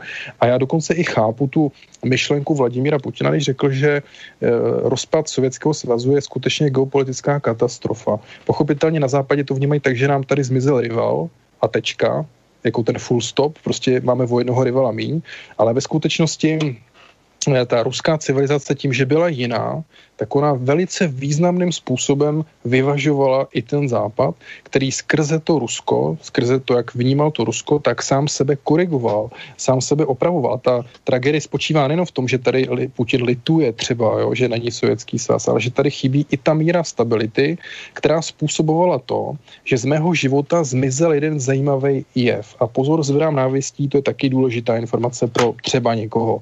Já když jsem byl zase menší, byl jsem dítě a chodil jsem na základní školu, tak jsem pokukoval po očku po aktualitách. Jestli si pamatuješ, byl takový pořád v televizi aktuality. A zase, jestli, mě, velmi. jestli mě paměť neklame, já vím, že já nechci moc jako odbočat, ale mě dovol jednu myšlenku, prostě tehdy ukazovali v televizi, jak lítají rakety z Ameriky do, na sovětský svaz, ze sovětského svazu na Ameriku a jako i děti ve škole se o tom teda bavili, to jako já jsem reálně slyšel. A potom najednou vznikla situace, že toto všechno prostě odeznělo a bylo to pryč. A z tohoto hlediska jakoby pocitu ohrožení, jo, co individu, individuum lidské mohlo vnímat, to zrovna bylo pozitivní. A teď právě nerad vidím to, že uh, se odstupuje od mezinárodních smluv, které tady pořád jakoby drželi na úzdě, i to tehdy se říkalo horečné zbrojení, proliferace zbraní. Teď se od toho jednostranně, zejména Spojené státy, nějak cítí potřebu od toho odstupovat a politologové se shodují v tom, že tady není nic už, co se tady pracně dohodlo, dohodlo předtím a co se ukazuje na úrovni toho zbrojení, že nebylo vůbec jako špatné. Takže ten dialog západ, východ, západníci, slavěnofilové smeli na, na východě nebo na západě, mimochodem není žádná jakoby módní jenom debata, ale je to otázka identity, která skutečně bude psát nejenom stabilitu euroazijského, možná i celosvětového prostoru, ale daleko něco možná ještě i víc. Protože dneska ty technologie dosáhly takového rozměru, že vidíš, co všechno lze způsobit jedním kliknutím. E, jo, my... ale je, je možné, že, že ta pícha bude tak veliká e, na straně těch e, lidí, kteří si myslí, že vyhráli, na straně těch vítězů, a ty se zabýváš geopolitikou, a k tomu se ještě dostaneme, že naopak to bude mít přesně ten opačný důsledek a to se stalo v historii už mnohokrát. Je to prakticky něco, jako když ve vesmíru neustále si konkuruje gravitace a záření. Eh, tak eh, to samozřejmě, eh, to samozřejmě si myslím, že nakonec může vést ke spáse, alespoň na chvilku, protože samozřejmě se nedá to pulzování zastavit a ta sinusoida, ve které se vyvíjí, vyvíjí historie lidstvo vesmír, cokoliv, eh, co eh, souvisí s eh, tím světem, tak jak ho vnímáme. Takže si myslím, že to také může mít přesně opačný efekt. To, to co teď říkáš, jako ten obrovský tlak, který na jedné straně se zdá, že odstředuje ty lidi, kteří jsou samozřejmě vysoce konjunkturální, jsou to oportunisté a škodí potom té, i té rovnováze, tak na druhou stranu to může vyvolat přesně opačný efekt. Mm-hmm. Takže než třeba pustíš písničku, tak ti chci říct, že Rusko není země, která by šla narvat do jedné škatulky a proto mě třeba mrzí, když dneska neprobíhá komunikace mezi eh, jinak naladěnými lidmi. Já, že pokud je někdo rusofob, tak se s tebou o tom Rusku nejspíš ani bavit nebude chtít, pokud, že, pokud nebudeš chtít s ním tu rusofobii sdílet. A zase naopak, jako spousta nekriticky oslavně naladěných lidí zase nebudou chtít slyšet tu druhou stranu a já o tom teda ale, nebo lituju, že to je právě takhle, protože jestliže neprobíhá ten dialog, tak pochopitelně mm, se nepřibližujeme žádnému řešení problému ani žádnému modu vivendi, který stejně dříve či později bude muset být nastolen. To Rusko má mnoho tváří, záleží, co tam přesně jako kdo hledá. Vnitřní rozpory tam trvají řadu let, vy třeba ti a západníci. A pokud jde o rozpad teda toho carského Ruska nebo Sovětského svazu, tak já si myslím, že to bylo eh, do značné míry kvůli vnitřním neschodám, jisté zradě jistých prostě skupin ve vztahu teda k tomu národnímu celku a sice jim zatleskali ve světě, třeba konkrétně na západě, ale úctu si nezasloužili. Takže z tohoto hlediska rozpad fungujících staletí nebo existujících celků to někdy může být prostě nebezpečné. No, zrádce, zrádce si nakonec nikdy nezaslouží úctu a zrádce jsou nakonec vždy považovány, považovány za jídáše, přestože mají eh, pocit, eh, že to bude přesně naopak. Eh, ale eh, za to se sice dávají vyznamenání, ale ta vyznamenání jsou dost cinklá. Eh, takže eh, tomu tomu rozumím, ale eh, já bych teď vlastně udělal zase další předěl. Eh, bavili jsme se dlouho o Rusku, takže si myslím, trošku se v tom udělal eh, Binec eh, Borisovi, ale nicméně omlouvám se, ale teď tedy Maja, Maja Lepianská otázka, proč, proč, proč, Boris, proč Boris cítí Binec, já to jsem to ne, jako nerad. Ne, ne, ne, ne, ne já říkám, že, jsem, že já jsem mu tam dal jo. pořadí asi těch tisíc, ale takhle. Takže teď Maja Lepianská, já vsi stalo vokruh Galubim i Zelionym abychom tak uzavřeli to povídání o samotném Rusku, o jeho mentalitě, o tom, jak ty vnímáš eh, Rusko a potom se můžeme věnovat eh, dalšímu tématu a to bude určitě novinařina, protože s tou ty dnes velmi eh, souvisíš eh, tělem i duší. Takže poprosím eh, Borise o Maju Lipianskou.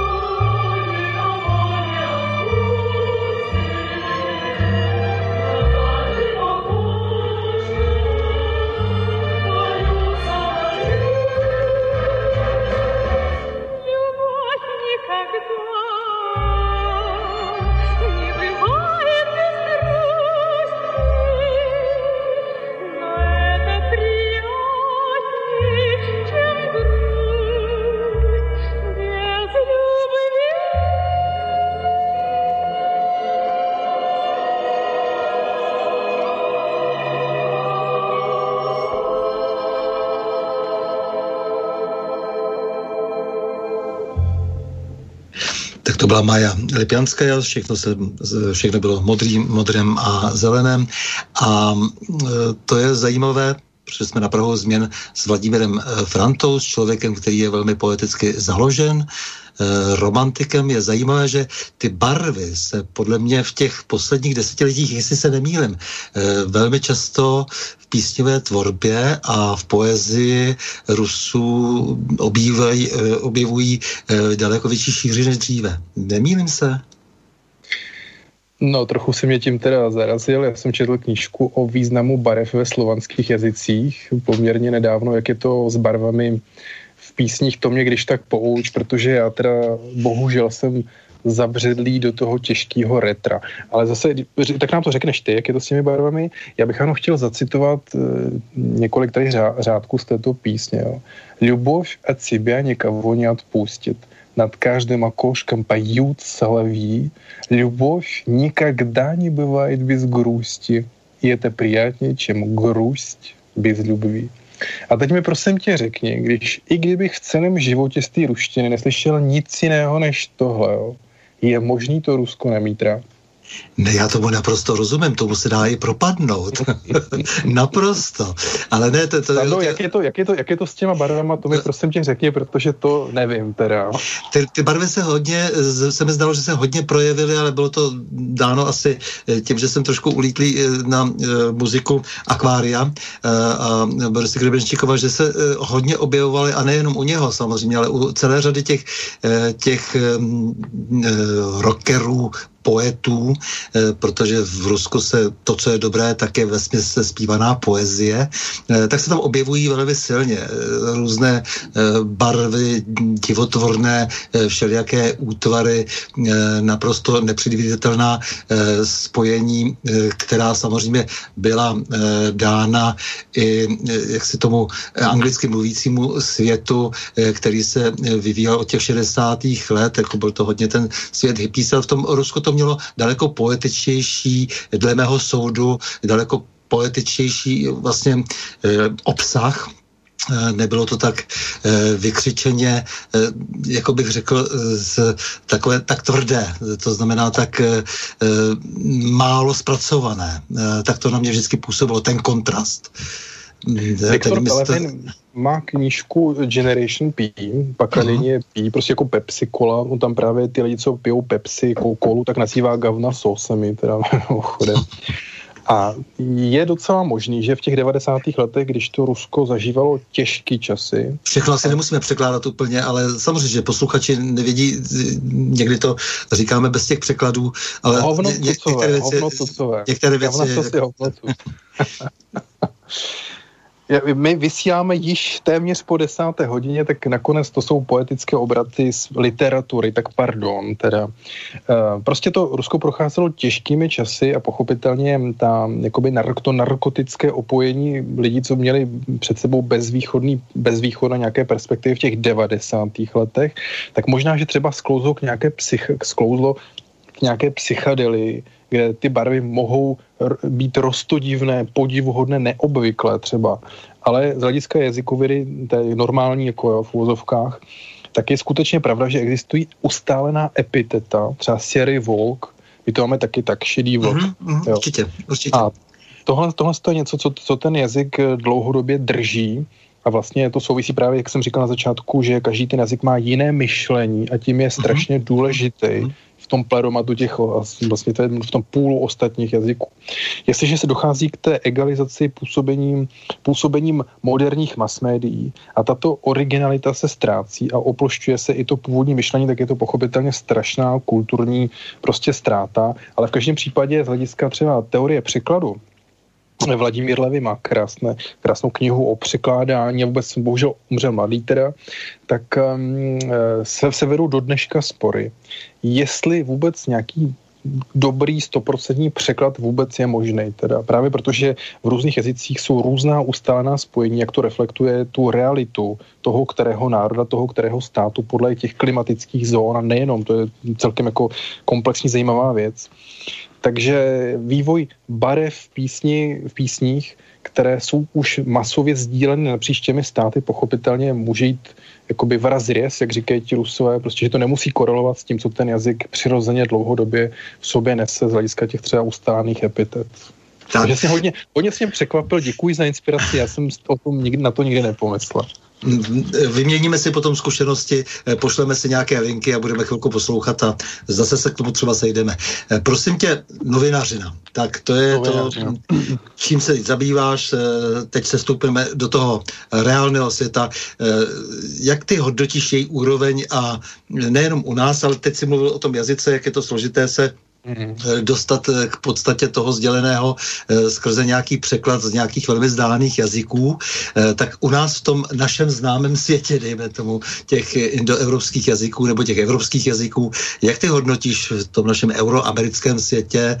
Samozřejmě v to počítáme i mm. to, co se počí, to, co se cítí evropsky v Rusku třeba, tak máš na to určitě poměrně ostrý názor.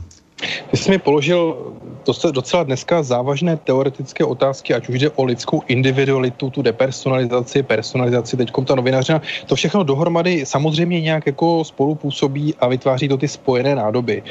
My jsme jako, ne, nemůžeme se asi věnovat podrobně technicky úplně každé z těchto věcí, od čehož trochu jako litu, ale než ti odpovím, tak si já se pokusím říct prostě něco o všem, než nic, eh, než, než všechno o ničem, jestli jsem to teď jako nezmotal. Jo. Prostě ta novinařina, mě totiž jako ostatní kolegové českého mainstreamu říkají, že dělám něco jako novinářskou práci. Jo, oni o mě říkají, že, dělá, že nejsem novinář, že dělám něco jako novinářskou práci a je fakt, že jsem to teda nevystudoval, tu žurnalistiku.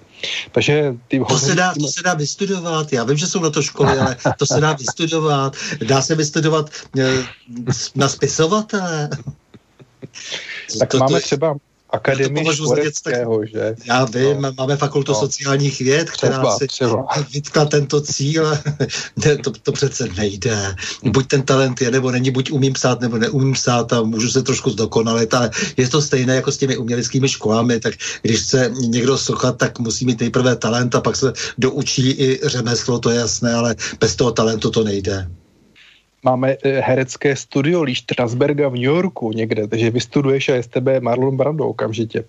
Ne, ne to trochu, trochu, trochu žertu. Prostě je ne, to ne, ale právě, právě by měli být, hmm. by, by měla být celá lidí, kteří vychodili ty umělecké školy a jsou bez talentu, tak právě by měli být na chodníku. Hmm, hmm. Já se pokusím ti odpovědět. Prostě působí to na mě tak, že dneska ta žurnalistika bohužel skomírá.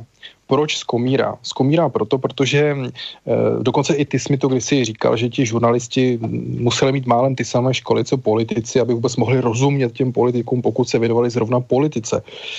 Dneska no to, to, tak, to, bylo, to bylo slavné vlastně v tom BBC kdysi dávno, mm. před, před desítkami eh, let, eh, že v podstatě stejné školy studovali, dělali tu kariéru mm. jedni prostě v těch médiích, nepletlo se to dohromady, protože se vědělo, že média mají hlídat politiky, to už je dávno velmi setřeno.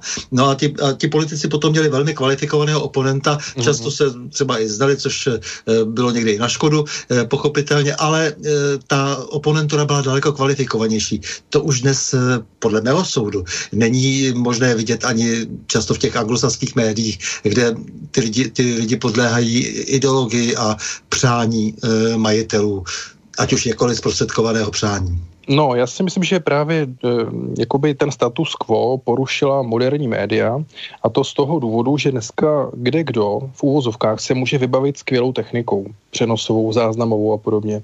Takže dneska i 12-letý bloger, jestli má štěstí, jestli je nějaký talentovaný nebo někde se naskytne, může vlastně udělat naprosto bezvadný materiál, bezvadný sešit, který je odvysílatelný, jako třeba například. Jo. Ale horší věc pro žurnalisty je ta, jsem si všiml, že moderní politik si, se posadí k Twitteru, posadí se k Facebooku, k nějakému YouTube, začne streamovat nějaký svůj kanál a vlastně vůbec nepotřebuje žádný, žádného novináře. On je politik, má za sebou nějakou voličskou základnu, reprezentuje ním nějaká politická strana, má informace, je přítomen v parlamentu nebo v nějaké vládě a teď začne sám na vlastním kanálu říkat ostatním, jak to vidí on, dá si tam logo, znělku, všechno a je z něho novinář prostě. Zatímco ten novinář kolikrát nemůže o sobě říci, že by jako mm, takhle profesně byl blízko toho, o čem píše. To znamená, že v podstatě dneska novi, z politiků se stávají úplně jaksi automaticky novináři a ani za to nejsou placeni, pokud jim začnou chodit ty jako tantiemy z těch různých reklam, nebo já nevím, ty, ta výplata za to, že jejich příspěvky jsou tak sdílené hromadně, že si zaslouží reklamu, což je potom zaplacený. Takže si myslím, že tak jako pojišťovat agenti brzo zmizí, tak jako finanční poradci brzo zmizí, protože máme tady umělou inteligenci, spoustu online aplikací, spoustu apek, které za tebe všechno udělají, všechno ti spočítají, ukážou ti rozdíly, kontrasty, grafy, tabulky a tato profese velmi rychle zahyne na úbytě a již se to jistě odehrává, tak moje předpověď pro ty novináře je taky taková, že prostě skončej. Nicméně je možné, že se oživí žurnalistika 19. století spojená s uměním, protože jako co, jak jinak teda pojmout tu zprávu, aby byla dostatečně ozvláštněna, aby to vzali i od toho novináře. Tak se z toho ano, musí možná stát je, nějaké umělecké dílo. Ano, musí se tam, opra, opravdu se tam musí objevit ten reálný talent, to znamená, že e, nejenom to, že dnes e, tam, e, přestože vystudují e, fakultu sociálních věd, tak tam e, chybí elementární znalosti stylistiky, gramatiky a e, často opravdu zápasí s tím syntaxem, to znamená opravdu s tou větnou skladbou e, ty lidi zoufalým způsobem. E, ale jak říkáš, prostě když tomu ještě nějaký literární talent, ty jsi říkal 19. století, u nás ještě ty noviny e, byly v 30. Mhm. letech plné e, spisovatelů, básní. Určitě, To všechno je pryč mm. samozřejmě. Jo, tak, takže je možné, že, že v této podobě, protože teď, jak jsi to říkal, no, ano, Trump v podstatě určuje noty e, mediálně, noty světové politiky skrze svůj Twitter. U nás se čeká na nedělní Babišovo, ne, ne, no, mm, na nedělní Babišovo čau lidi. Jo, všichni čekají, co v neděli řekne premiér na čau lidi, kde on tomu má člověka, který mu to dělá, vlastně samozřejmě na tom Facebooku. A čau lidi prostě usměruje českou, českou politickou scénu. Já si myslím, že to je normální, že to je přirozený vývoj, fandím tomu a je to vlastně víza pro ostatní, abychom se snažili prostě přizpůsobit se té moderní době, která je o tom, že člověk musí na sobě prostě neustále pracovat a občas i změnit zaměstnání. Tak jako já jsem vlastně pro. Nicméně byl bych rád, aby ten kapitalismus byl aspoň slušný v tom, že když už teda nutí člověka žít podle tohoto konceptu, tak aby mu ne, neházel klacky pod nohy. Aby to nebylo o tom, my se s váma nebudeme bavit, protože vy píšete pro tohle médium, vy jste tam řekl tamhle to, to jste zase nepochopil, protože to, to, to je prostě hnus. Takže buď, eh, když už teda ta doba je až takhle flexibilní, tak eh, stát by neměl jakoby ztrácet ze zřetele to, že jeho funkcí je vytvářet příležitost pro toho, kdo chce a zároveň by ten stát mohl i motivovat ty lidi, aby zkrátka chtěli, protože jsem si třeba všiml další věci, lidská kultura, civilizace, ona je skutečně nasáklá mimořádnými věcmi, mimořádnými objevy, vynálezy, myšlenkami, ale je tady už dostatečně široká vrstva lidí, která navzdory všem internetům nemá přístup k tomu, co by mohlo být krásné pro ně, co by si mohli oblíbit, co by pro ně mohlo být produktivní. To je velký paradox. My jsme přesycení. Ten náš defaultní mozkový systém UP, jak by možná řekl František Koukolík, má výbornou knihu o mozku, nejednu samozřejmě. Jako jo. A na, najednou vzniká taková ta, ta zaslepenost toho přehlcení prostě. Takže já si představu kapitalistický stát, pokud mám uvěřit tomu, že kapitalismus je to nejlepší, co nám civilizace dala, jak se nám teď jako dlouhodobě říká, ať se aspoň vytváří pracovní příležitosti, ať se motivuje ten člověk, ať se mu zprostředkovávají ty informace, ať se skutečně podporuje ten talent na všech úrovních včas, aby potom nevznikaly žádné patologické ve společnosti, aby nemusela nejnaleštěnější klika v Praze být klika úřadu práce což můžu potvrdit, sám jsem se na několikrát byl koukat, jak se leskne, jak je napolírovaná prostě. A takovou kliku, jako má úřad práce, takovou bych všem přál v životě. Ale Opravdu máš dneska kliku a seš zaměstnán v Sputniku a eh, práce tě celé tě těší. Eh, ale prosím tě, bychom se ještě bavili o tom, jak ta média, ta klasická média, která fungují navzdory tomu, že samozřejmě tady celá přehršel nových médií, což jsou všechny mhm. ty blogy, všechny ty stránky na Facebooku, na Twitteru a tak dále, tam prostě spousta nových médií, samotná nejrůznější občanská združení, občanské iniciativy jsou vlastně médii, všichni, kdo vstoupí do toho internetového prostoru a něco publikují, tak jsou vlastně médii. Ten mediální svět se v tomto smyslu velmi změnil díky technologiím. E, nicméně e, u těch hlavních médií, která někomu patří a která mají e, zásadní vliv pořád ve světě, e, tak je přece ten problém, že e, oni si dnes hrají s těmi událostmi, které se objektivně dějí ve světě, interpretují je a tím vlastně vytváří e, novou realitu. E, kdežto v minulosti to bylo tak, že e, do značné míry přes veliký vliv médií samozřejmě se přenášelo to, co se děje v tom, světě, v tom světě, tak se to přenášelo k posluchačům, divákům, čtenářům a ti si pak dělali nějaký názor, politici podle toho konali. Ta interakce tady samozřejmě vždy byla mezi médií a politiky, ale nicméně teď už to je nějak naopak, že vlastně ta média vytváří nebo pracují s tou objektivní realitou a silněji zkreslují a selhávají a dokonce často se dopouštějí vědomí lží. Mm-hmm. No tak dneska žijeme ve světě klíčovacího plátna, takže ta dnešní média jsou o umění pracovat s klíčovacím plátnem a je jedno, co bylo před obrazem. To všechno vzniká pochopitelně třeba do značné míry v různých studiích, designových, já nevím, například ateliérech. Takže ta dnešní doba z tohoto hlediska je i není autentická. Teď je otázka, jestli to je zase špatně, nebo to je dobře, pro koho je to dobře, pro koho je to špatně. Třeba je to normální vývoj přetechnizované společnosti, že ona je schopná si vytvořit alternativní realitu, tuhle takže my už nevnímáme ten reálný svět makrokosmický kolem nás, vidíme ten vnitřní dvoreček a další nás nezajímá. Je pěkný americký film, já pochválím americkou kinematografii za film Pleasantville. Tam ten film je černobílý a postupně se vybarvuje, jak ti lidi prozřou prostě, jo. A začíná to tím, že oni ani nevědí, že za hranicemi jejich města je nějaký další svět a vůbec to ani vědět nepotřebují a zdá se, že jsou šťastní. Nicméně jsou všichni černobílí. A potom nakonec se ukáže, že to tak není, že ten rámec reality je širší a jak oni nabývají na tom poznání, tak se ten film postupně vybarvuje, vkrádají se do něj, do něj nové a nové barvy a je to krásný snímek, který bych doporučil pro takovou hezkou idylku s kakajem, kávičkou, sušenkou, pokud se chce někdo zhlednout něco příjemného, inteligentního, hezkého, co není Marda Boy, jak říkají Rusové, to znamená nějaký, nějaký horor, thriller a podobně, tak bych doporučil film Pleasantville. A mimochodem mě to trochu evokovalo třeba film s Verichem, až přijde kocour, když tak měl prav, tam taky hrajou barvy určitou roli, takže navazuju na tu tvoji poznámku o těch barvách a o té polychromii zkrátka. Takže mm, je to dokonce i tak, že dneska třeba úspěšná modelka, která vystaví prsa někde na nějaké molu a svoje křivky, ovály a podobně, nebo ukáže ty lejtka, jak hezky umí balancovat na vysokých podpacích, tak ona si potom založí zase nějaký teda sociální kanál, kde začne komentovat politiku a věří se jí. Je to najednou odbornice, to znamená, jaký pak novinář dneska.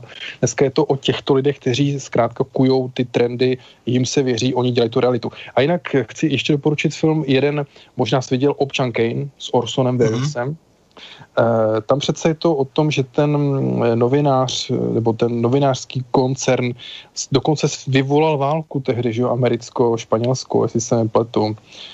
Herbert Hearst se jmenoval ten velký soupeř Pulitzera. Takže od těch časů minimálně moc těch médií je taková, že může nejen konkurovat realitě ta moc, ale může ji úplně zcela vytěsnit a donutit člověka žít opravdu v nějakém umělém světě, nějaké zvláštní prostě matrice. A to není jakoby věc včerejška, ale trvá to tady řadu desetiletí už. Akorát, že ty technologie jsou tak už pokročilé, že už nám to poprniká čipama pod kůže, je to o to závažnější. Eh, ta setrvačnost nás, eh, když mluvíme o médiích, stále nutí o tom bavit se, o takovém tom eh, klasickém trojmediálním prostředí, televize, rádio, noviny, ať už tady v elektronické podobě, nebo, nebo tištěné, ale samozřejmě zapomínáme na ten obrovský vliv filmu, na ten obrovský film těch pohyblivých obrázků a speciálně tedy té velkovýroby, velkovýrobny a to je Hollywood, který mm. tak silně masíruje eh, dnes eh, svět eh, ve prospěch představ jaksi toho dominátora, tedy Spojených států, a nebo respektive dnes už vlastně ve prospěch představ globalistů, kteří se zdá, že dokonce tímto způsobem velmi cynicky píší jakési scénáře, se které se pak pokoušejí naplnit. Mm.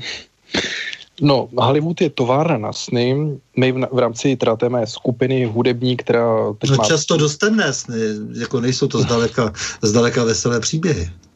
Má prostě dlouhodobý prázdniny, jsem chtěl říct, tak jsem napsal divadelní hru, která se jmenuje Mary Pickfordová příběh lásky a tam právě o tom Hollywoodu jako o továrně na sny hovoříme v tom nejlepším slova smyslu, jo, protože na jednu stranu člověk prostě potřebuje příběh, a není nic zajímavějšího, než když si ten příběh může sám pro sebe napsat a začít ho realizovat.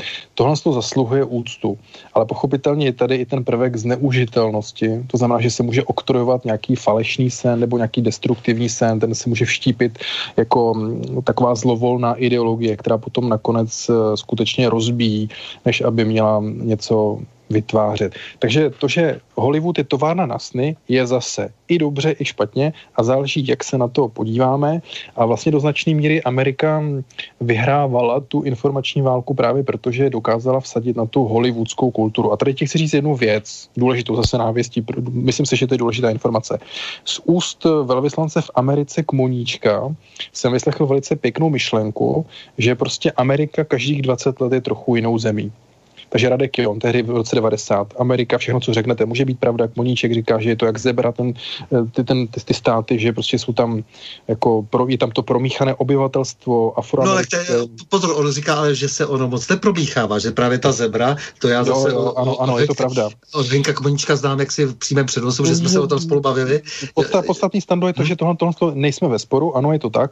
Taky buď v tom filmu hrajou buď afroameričani, Kozbyho show třeba. Jo, nebo, pro posluchače, nebo, jenom, jenom abych abych no, tu přesně, představu upřesnil ještě hmm. pana velvyslance. Eh, prostě jedna ulice, jak si je argentinská, další ulice je, já nevím, paragvajská třeba, že i tak, takové rozdíly, jako jo, nebo jiná je jaksi eh, portorikánská, ale že, že to je vlastně, to je ta zebra, jako jak on to vidí. Je to tak, je to tak, že to prostě není jednolitý, není, ta země není jednolitá, že by byla všude přibližně zhruba podobná, ale že zkrátka jsou tam ty minority a ty jsou tam sami pro sebe uzavřený v těch svých moderních uh-huh. nějakých getech a takže to je jistě pravda a vzniká pocit tý zebr, že to je jako zebra prostě, no, se to tam střídá ty uzavřený komunity, které mezi sebou moc nekomunikují, zdá se. Uh, já jsem chtěl říct, že z hlediska toho Hollywoodu, ta zlatá léta toho Hollywoodu nesmírně mám rád, musím říct. Já naprosto zbožňuji americký muzikál, musím říct, že tento žánr ve své době to bylo prostě něco. Akorát si myslím, že dneska nevím, jestli ještě něco takového vůbec existuje v tom Hollywoodu, jestli tam jsou ještě takový herci a proto mě strašně velice příjemně překvapil film La La Land, americký, který stejně musel být retro trochu, aby v tom ten klasický muzikál byl rozpoznatelný. A mně by se líbily Spojené státy těch časů, zlaté éry hollywoodských muzikálů. Tak musím říct, že takový Spojený státy bych navštívil s největším potěšením.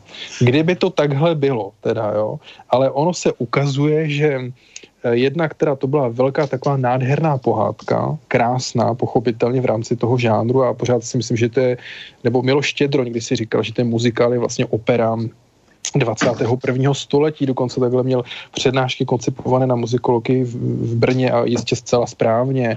Ivo Osol sobě mimochodem udělal mu reklamu, má krásnou knižku, co je muzikál, takže strašně to doporučuju, tyhle ty věci. Prostě to byly fantastické, neuvěřitelně bezvadné věci, krásný melodie, nes, neskutečně báječné harmonie. Dokonce i ty texty tam byly srozumitelný, vtipný, zajímavý. I když jsme si řekli, že bych jako hluboko smyslné texty spíš čekal na východě, než prostě na západě. No, vymysleli to krásně, zcela ústroně spojili pohybovou složku, tu kinetickou, tu rytmickou tanec, mluvené slovo, i ten recitativ vzali z opery vlastně, i ty krásné kantilény operetního typu, prostě zajímavé romantické příběhy, i kusté pohádky, ale přitom zároveň ten muzikál je municipálně moderní, takže naopak zase je tam třeba Side Story a podobně. Prostě jinými slovy, Kmoníček řekl, že každý 20 let ze zkušenosti, ono, že ty státy jsou jiné a mě mrzí, že ta éra toho muzikálu asi do značné míry skončila. A ještě jenom chci říct, že kdyby celé Spojené státy byly jako americký muzikál 30. 40. prostě let Hollywood těch časů, já bych neměl kritickou vůbec žádnou výtku, ale obávám se, že bohužel v tomhle smyslu ten Hollywood nás trochu... Je, když si to, to, to trošku nemaluješ, ale pak jako samozřejmě se, se, se ještě přeběh po tom swingu, to já všechno vím tohleto, ale nicméně a za tohle všechno, tak jak uvažuješ, si dostal facku najednou. Facku od Petry Procházkové. Jak se to prostě že ten se bylo? Já podotýkám, že jsem byl očitým svědkem té facky, ale nezachytil jsem úplně začátek toho vystoupení eh, paní novinářky z denníku N. Eh, můžeš to trošku sám ještě popsat, protože protože hm, já vím, že už je to vzdálená doba, přece jenom uplynul rok a e, necelý rok vlastně, ale, ale pořád to někde v těch rovinářských kruzích velmi silně rezonuje. No, já se tady musím zachovat trochu citlivě, protože ve hře je pochopitelně žena, takže teď přemýšlím, jak, jak, to, jak to teda navléknout, abych um, prostě, aby, aby, aby to vypadalo aspoň trochu normálně, jo. Prostě jde o to, že paní novinářka vystoupila na konferenci, my jsme teda natočili to její vystoupení na video. A to je docela důležité, protože ona tam říkala docela důležité věci. No a... mě, vám, mě málem upadl šálek ká, kávy, že jo, když jsem to viděl potom. Jenomže já teď právě mluvím o něčem jiném. o tom jo. začátku, jasně. jasně e, ano. Tam, tam důležité je to, že my jsme natočili pro Sputnik video, jak ona vystupuje. Mm-hmm. A na základě toho videa jsem potom napsal článek, kde jsem jí doslova citoval a aby si lidi nemysleli, že jsem zase třeba někde mohl u, ujet jako ten reporter východního média, mm. tak do toho textu bylo vloženo od samého začátku video s jejím vystoupením. A právě udivující je to, že ona mě potom jako mm, různě titulovala v různých médiích, kam její vliv dosáhl, ale jestli mám ta správná informace, tak na tohle z toho video, kde ona je zachycena, jak tam vystupuje s tím svým expoze, tak na to ona moc neupozorňuje a to video je stále k dispozici v tom článku, takže se všichni mohou podívat vlastně, co je teda jádrem půdla, kde bychom se chtěli propálit na dření toho samotného jako problému, jo. No, takže jsem napsal ten článek, ten článek obsahuje to video a myslel jsem si, že to je v pořádku, že tam je o autenticitu postaráno. Jí se to nelíbilo, měla pocit, že to tak nebylo, že ji tam prostě jako křivdíme. Přiběhla ke mně pár e, břitkých slov, Načež potom samozřejmě se rozhodla pro extrémní gestikulaci, která vyústila v to, co ty si tady právě jako nazval. Já, já v tom vidím jakoby eh, takovou tu překvapenost, že jednou v životě ona zažila, že si někdo myslel něco jiného, než to, co ona říkala, aniž by prostě slyšela na to nějakou jinou reakci, než tu od toho mainstreamu. Jo, jí, zřejmě asi vyvedlo z míry, že byla konfrontovaná s tím, že tady někdo řekl, že si to, že to vidí trochu jinak. A já mám jakoby svědomí dobrý, protože do toho článku jsem přece vložil to autentické video, které ten článek komentuje tak, že kdo chce plnou jakoby tu informaci z jejího vystoupení, tak ať se podívá na to video. No. Mhm. Já no se to velmi dobře pamatuju, samozřejmě je to pravda prostě pro posluchače, eh, můžete si to, eh, samozřejmě můžete si vygooglit eh, celou tu akci a právě na Sputniku najdete, najdete ono video, kde jsou právě ty otázky, které nebyly nikdy zodpovězeny paní Ano, ano, pak je, pak, je, pak, je, pak je tady nicméně další video, které natočil reportér, který se jmenuje Vít Hasan a no. tento video potom poskytl ty TV Raptor, kde už je zachyceno, zachycen ten incident Petra Procházkova prostě prostě přijde k mojí osobě, teď jako mi sdělala pár těch břitkých výrazů eh, a zachovala se silově, řekl bych útočně, tak on to natočil, ten Vín Has. No, vyrazila tě, vyrazila tě jo, jo, tak já si myslím, tohle, a... tohle, tohle jistě už kde kdo viděl, to už asi, proč bychom to tady rozmazávali, prostě jinými slovy, ten incident je natočen a ta právě paní Petra, ona si v těch médiích všímá hlavně tohodle toho videa a měla takový ty poznámky k tomu, že to video je nějak jako upravený. Ale pokud tam je něco upraveného, všechny poznámky na pana kdo to udělal, teda kdo to natočil, um, protože prostě to nebyla moje nějaká iniciativa tam přece něco točit, ale právě vtipný na tom je to, že ona měla sebou svého fotografa, pana Ludvíka Hradílka, který tam měl profesionální fotoaparát a oni právě říkali, že se mi tam měl nějak jako provokovat nebo něco a ten jeho profesionální fotoaparát jistě má záznamový režim a mohl si to všechno natočit od samého začátku. Mohli mít vlastní materiál k dispozici od jakéhokoliv okamžiku toho incidentu a já pořád čekám, kdy oni to teda ukážou ten záznam z vlastního jejich fotoaparátu, jak to ten jejich přístroj vlastně zachytil a to jsem do teďka jako nezaznamenal. Takže důležitá věc je to, že ten můj článek má to video s jejím vystoupením, můj článek je jenom taková sumarizace na základě toho videa, kde jsem mi citoval doslova, autentický projev je na tom videu zachycen. Vít Hasan potom natočil samotný incident, kde ona jakoby, se jí nelíbilo to, že někdo něco napsal jinak, než jaký by se líbilo, zkrátka, což považuji za zvláštní. Člověk by měl být trochu tolerantní k, jiným, eh, k lidem s jiným názorem, že No a to, co je teda ještě nejvíc pro mě bizarní, je to, že oni vlastně si to sami točili ten incident od samého začátku, který neposkytli veřejnosti. A to je docela škoda, protože tam místě by poslední otázky byly odpovězeny bez zbytku a to je vlastně tak, celá uh, událost. Tak přesně, tak, tak ta arogance vlastně byla potrestána dokonce tím, že kdo si dal uh, trestní oznámení na panu, paní Petru Procházkou. Já jsem teda mohl zblízka sledovat ten uh, býčí zápas, kdy uh, proti sobě stál ten jejich fotograf Ludvík Hradílek a Vít Hasan se svým mobilem a vlastně tam zápasil nějak, nebo ty si taky zápasil s tím mobilem, který ti byl zase vyražen z ruky bylo já to, to, já, já, to, já, to trochu, já to trochu upřesním. Když, když ten hradílek mi tam začal točit, tak já jsem ho samozřejmě jako fotil, protože já jsem ho nefotil doopravdy z toho důvodu, jelikož eh, já přece můžu točit nebo fotit člověka v rámci vystoupení, kde se předpokládá, že je na veřejně exponovaném místě, kde má nějaký proslov a kde i ostatní novináři mohou pořizovat záznam, ale jako točit soukromí v kuloáru, to bych si já osobně teda nelejsl.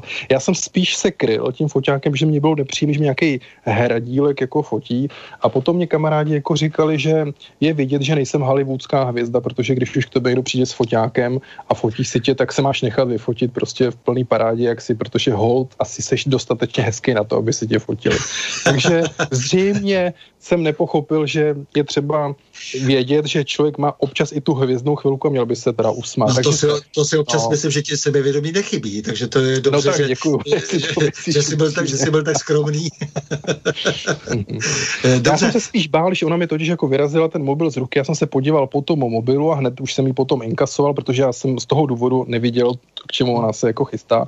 Ale kuriozní na tom je to, že se to stalo pod kamerami toho hotelu a že ten můj mobil odlétl potom mezi herníčky porcelánové. Já jsem se bál, aby náhodou se někde něco neuštíplo i těm herníčkům, protože sám v hotelích a v restauracích nemám rád, když mi přinesou čaj a je tam poškozený šálek. To je prostě, nevypadá to dobře. Naštěstí se tam nic nikde neodchlíplo, neulomilo, takže já osobně jsem to považoval za zajímavý incident. Ona potom to, kde všude možně komentovala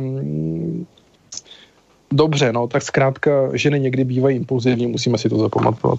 Hmm, ta věc se pořád uh, táhne, je to někde už eh, trestní, trestní, trestní oznámení podali jiní lidé, já osobně jsem podal, já vím, to, to, to, byl k tomu, když jsem k tomu byl vyzván a mám informace, že teď by se to mělo chylit ke konci, po tom roce zhruba takže us, u, uslyšíme hlavně to, jestli to je výtržnictví nebo není. A mě teda, já teda na to čekám zejména proto, protože pokud by se ukázalo, že to teda není výtržnictví, tak eh, ty jako bývalý policejní prezident nám teda vysvětlí, co můžeme očekávat v nejbližší době, že, že se k sobě budou lidé jakým způsobem chovat. Teda pak už je asi možné hledat, co teda. V Ale tak to vidíme, to vidíme i na případu Pavla Novotného.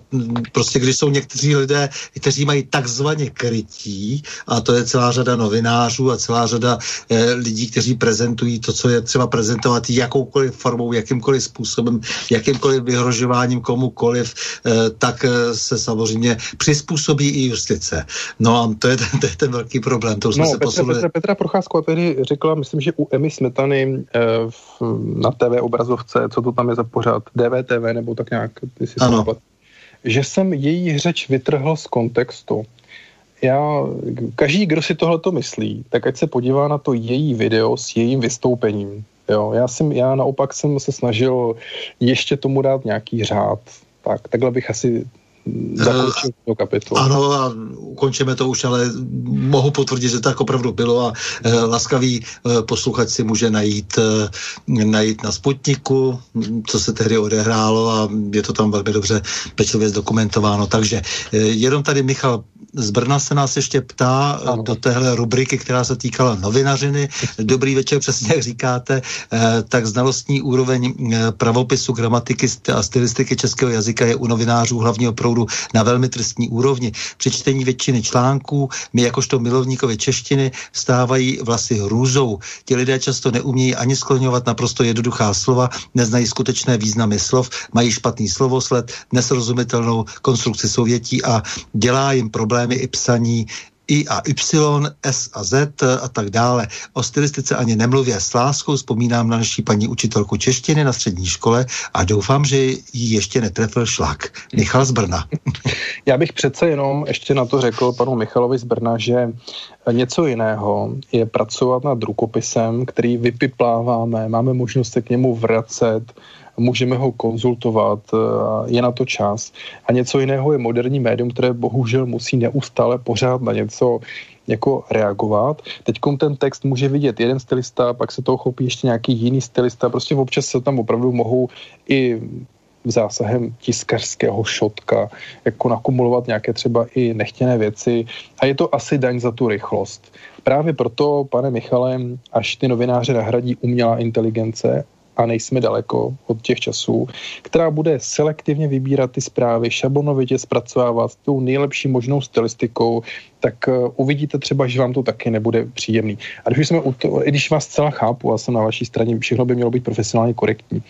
Uh, Puškin, Aleksandr Sergejevič, má takovou myšlenku, že mm, jako jazyk bez kazu, já to volně to teď jako překládám, jo, mu není zas až tak mil, ale jakmile někde nějaká taková příjemná prostě jako chybka, která tak trošičku oživí jako duch toho textu, tak Puškin to třeba vítá. Takže i když ten dokonce Aleksandr Sergejevič by byl tolerantní, občas jsem tam nějaké chyby, tak já bych apeloval na to, abychom nebyli zase až tak úplně upětí. Ale souhlasím s panem Michalem, že psát by se mělo dobře. No ne, ale kdybychom byli prostě bez novotvarů, to samozřejmě, no, jak si naprosto s tebou souhlasím, eh, bez našich výmyslů, eh, no. které konec konců jsme prezentovali dnes. Ty se, ale... ty se, ty se Stando ptal, proč mě fascinuje ten lidský hlas. Já jsem vlastně zapomněl říct, že když už jsme u těch novotvarů, tak um, učebnice lingvistiky hovoří o dětských novotvarech, ale i třeba logopedické různé knížky mě právě baví. Ta logopedie třeba, uh, sám třeba nemám jevištní mluvu, ale nicméně líbí se mi teorie tvorby právě hlásek, fonace, vůbec i ta artikulace, tak uh, novotvary plodí, generují hoj, hojně děti a děti do určitého věku, a to je zajímavý, mají hlas nezastřený. Prostě to dítě, když pláče, tak ho ta matka musí slyšet na kilometry daleko. A to je zajímavé, že jakmile ty děti posíláme do školky, do školy, já teda jsem se zatím už lechtila nerozplemenil, ale nicméně mám třeba kolem se příbuzní a podobně, vidím ty malé děti, jak to funguje, takže to taky jsem viděl z bezprostřední blízkosti. Prostě děti, které nejsou frustrované tou společností, nejsou ujařmeny nějakými školomeckými prostě pravidly a nepochybují o sobě, nezdravě, jo, a mají to takový to přirozený dětský sebevědomí, tak ten jejich hlas je břeskný prostě, jak ty žestě, když uh, začnou hrát, umějí hezky opřít hlas o bránici, je to takový ten plný kovový hlas tou špičkou, jak říkají zpěváci. A je to krásný to sledovat, jo. My dospěláci, včetně můj osoby, dost často tohleto v životě ztrácíme právě tím, jak jako pochybujeme, pořád o něčím nezdravě filozofujeme. Na druhou stranu, i když jako nefilozofovat zase taky nejde, jinak bychom byli těmi roboty, tak je škoda, že my to ztrácíme a ty naše hlasy jsou zastřené a mě právě zajímá, do jaké míry ten dospělák může si napravit nějakou vadnou výslovnost, máli, pokud je to nějaká větší, třeba taková divná porucha, která mu kazí ten projev, a do jaké míry je možné vrátit si ten hezký projev, ten krásný hlas, který když něco jako řekne, tak je radost to i poslouchat. A to je pro mě velký ideál. A skutečně, to je taky důležitý, kdybychom se vyjadřovali jenom ve slovech, bez suprasegmentálních činitelů, bez intonace, bez hm. frázování, tak by to asi byla pořádná nuda a tyhle ty fenomény jsou strašně fascinující právě při tom studiu. A ještě vám řeknu takovou perličku. Já jsem si vždycky myslel, že podle třeba hudebních forem teorie jako základem té hudby je melodie. Tak si představte, že podle starých učebnic, ne, eh, hudebních forem, že je to ku podivu prostě spíš ten rytmus, jo. No a zase zdálo by se, že ta melodie v lidské řeči zase nesehrává, kdo ví jakou úlohu a nakonec se ukazuje, že právě ona propůjčuje ten skutečný potom smysl v rámci polisémie, tomu, co ten člověk jako říká. Takže z tohoto hlediska mě to baví studovat, sledovat, vnímat to, že jsme se před pořadem bavili se standou, jsme si řekli, že lidská řeč obsahuje potenciál nedorozumění. Jo? Buď je to to chtěné dramatické nedorozumění v rámci divadelní hry, anebo je to skutečná neschopnost vyjádřit tu úplnou podstatu, aby všichni chápali, o co jde a mohli se rychle domluvit na nějakém koncenzu.